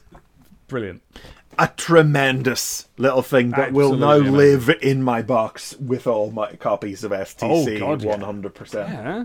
Thank you very much for sending us physical copies, given that we had nothing to do with it other than Yeah. serving as a very indirect inspiration for I think for Angel Bless to get get the project rolling. Y- yes. Fantastic. What it means to me is that, like, do you not suddenly feel like part of STC now? A bit, right? A bit. Do you know what I mean? yeah. Like, when people make STC stuff, they put us in it. that That's great, everyone. Well done. See, Dave, Dave genuinely only just received his in the last Yes. couple of days. It's taken a little while to get to Dave, whereas I've had mine for a while. so- yeah, we've had trouble with the post. And I think that there's no better physical gift that you could have received just in time for us to record our Christmas episode. I know, exactly. Exactly. Thank you to everyone who cares about Sonic the Comic, who listens to this podcast, who joins in, draws stuff, writes in, does things to do with STC. We will retweet you all for as long as there's a Twitter. And uh, you know, as we're getting near towards the end of the year, yes, I feel like our thanks are more pronounced around this time of year than they are in the rest Yeah. of the year because it's it's the end of another year. Yeah. We're more than halfway through our fourth year of doing this now, which is ridiculous. yeah. But uh, we'll be seeing out 1996 next issue when we step inside STC's New Year party. All new stories. Sonic, Eve of Destruction. Sonic's World, The Monster Wakes. Such dramatic titles. know, what's Eve going of on? Destruction and the monster wakes, and they're probably going to be nothing. They're probably going to be little fluffy jobs. Yeah. Knuckles, Roots, Decap Attack, The Hungry Guest. plus Badnik Pinup, Hmm. Crawl, Sonic 3, Q Zone. and reviews of Bugs Bunny and Destruction Derby. STC 94 on sale Tuesday, the 24th of December, 96. Oh. One day early because if it mm-hmm. was coming out on Wednesday, it'd be coming out on Christmas and the shops aren't open. So, Yeah. Tuesday, the 24th of December, 1996, still, to this day, only £1.20. But do you know what's not £1.20? Do you know what's free? Listening to this podcast and finding it where good podcasts are found. Plus, on our website at stctp.stctp.zone Yes, you can follow the podcast on Twitter for as long as it exists. at Sonic Podcast, and we will be on there individually for as long as it exists. I am at Chris McFeely, And I am at Demon Tomato Dave. and if it all goes up in flames, you can find us over on YouTube and uh, Twitch and stuff like that too. Yeah! you can support the show. You know this by now. You can go to patreon.com forward slash STCTP, and if you do, you get rewarded. You get rewarded. Chris gets punished because he has to listen to my old fanfic that I wrote when I was 15 years old, The End of Mobius. It's apocalyptic, it's got all the wrong characters in it, people die, there's blood, it's ridiculous. Also, we go through the uh, Martin Adams books. We don't read them out to you, but we talk to you about what happens in them, and you get to find out about them. Some of the first Sonic stories ever written, we cover those on that patreon.com forward slash STCTP. Any amount will get you access to the whole archive, so obviously you've got to put in loads. Our theme song is Synchronized by Sonic the Comic The Band, whose work you can find at sonicthecomic.bandcamp.com. But we have been Sonic the Comic the podcast, and you can join us to ring in the year next, time.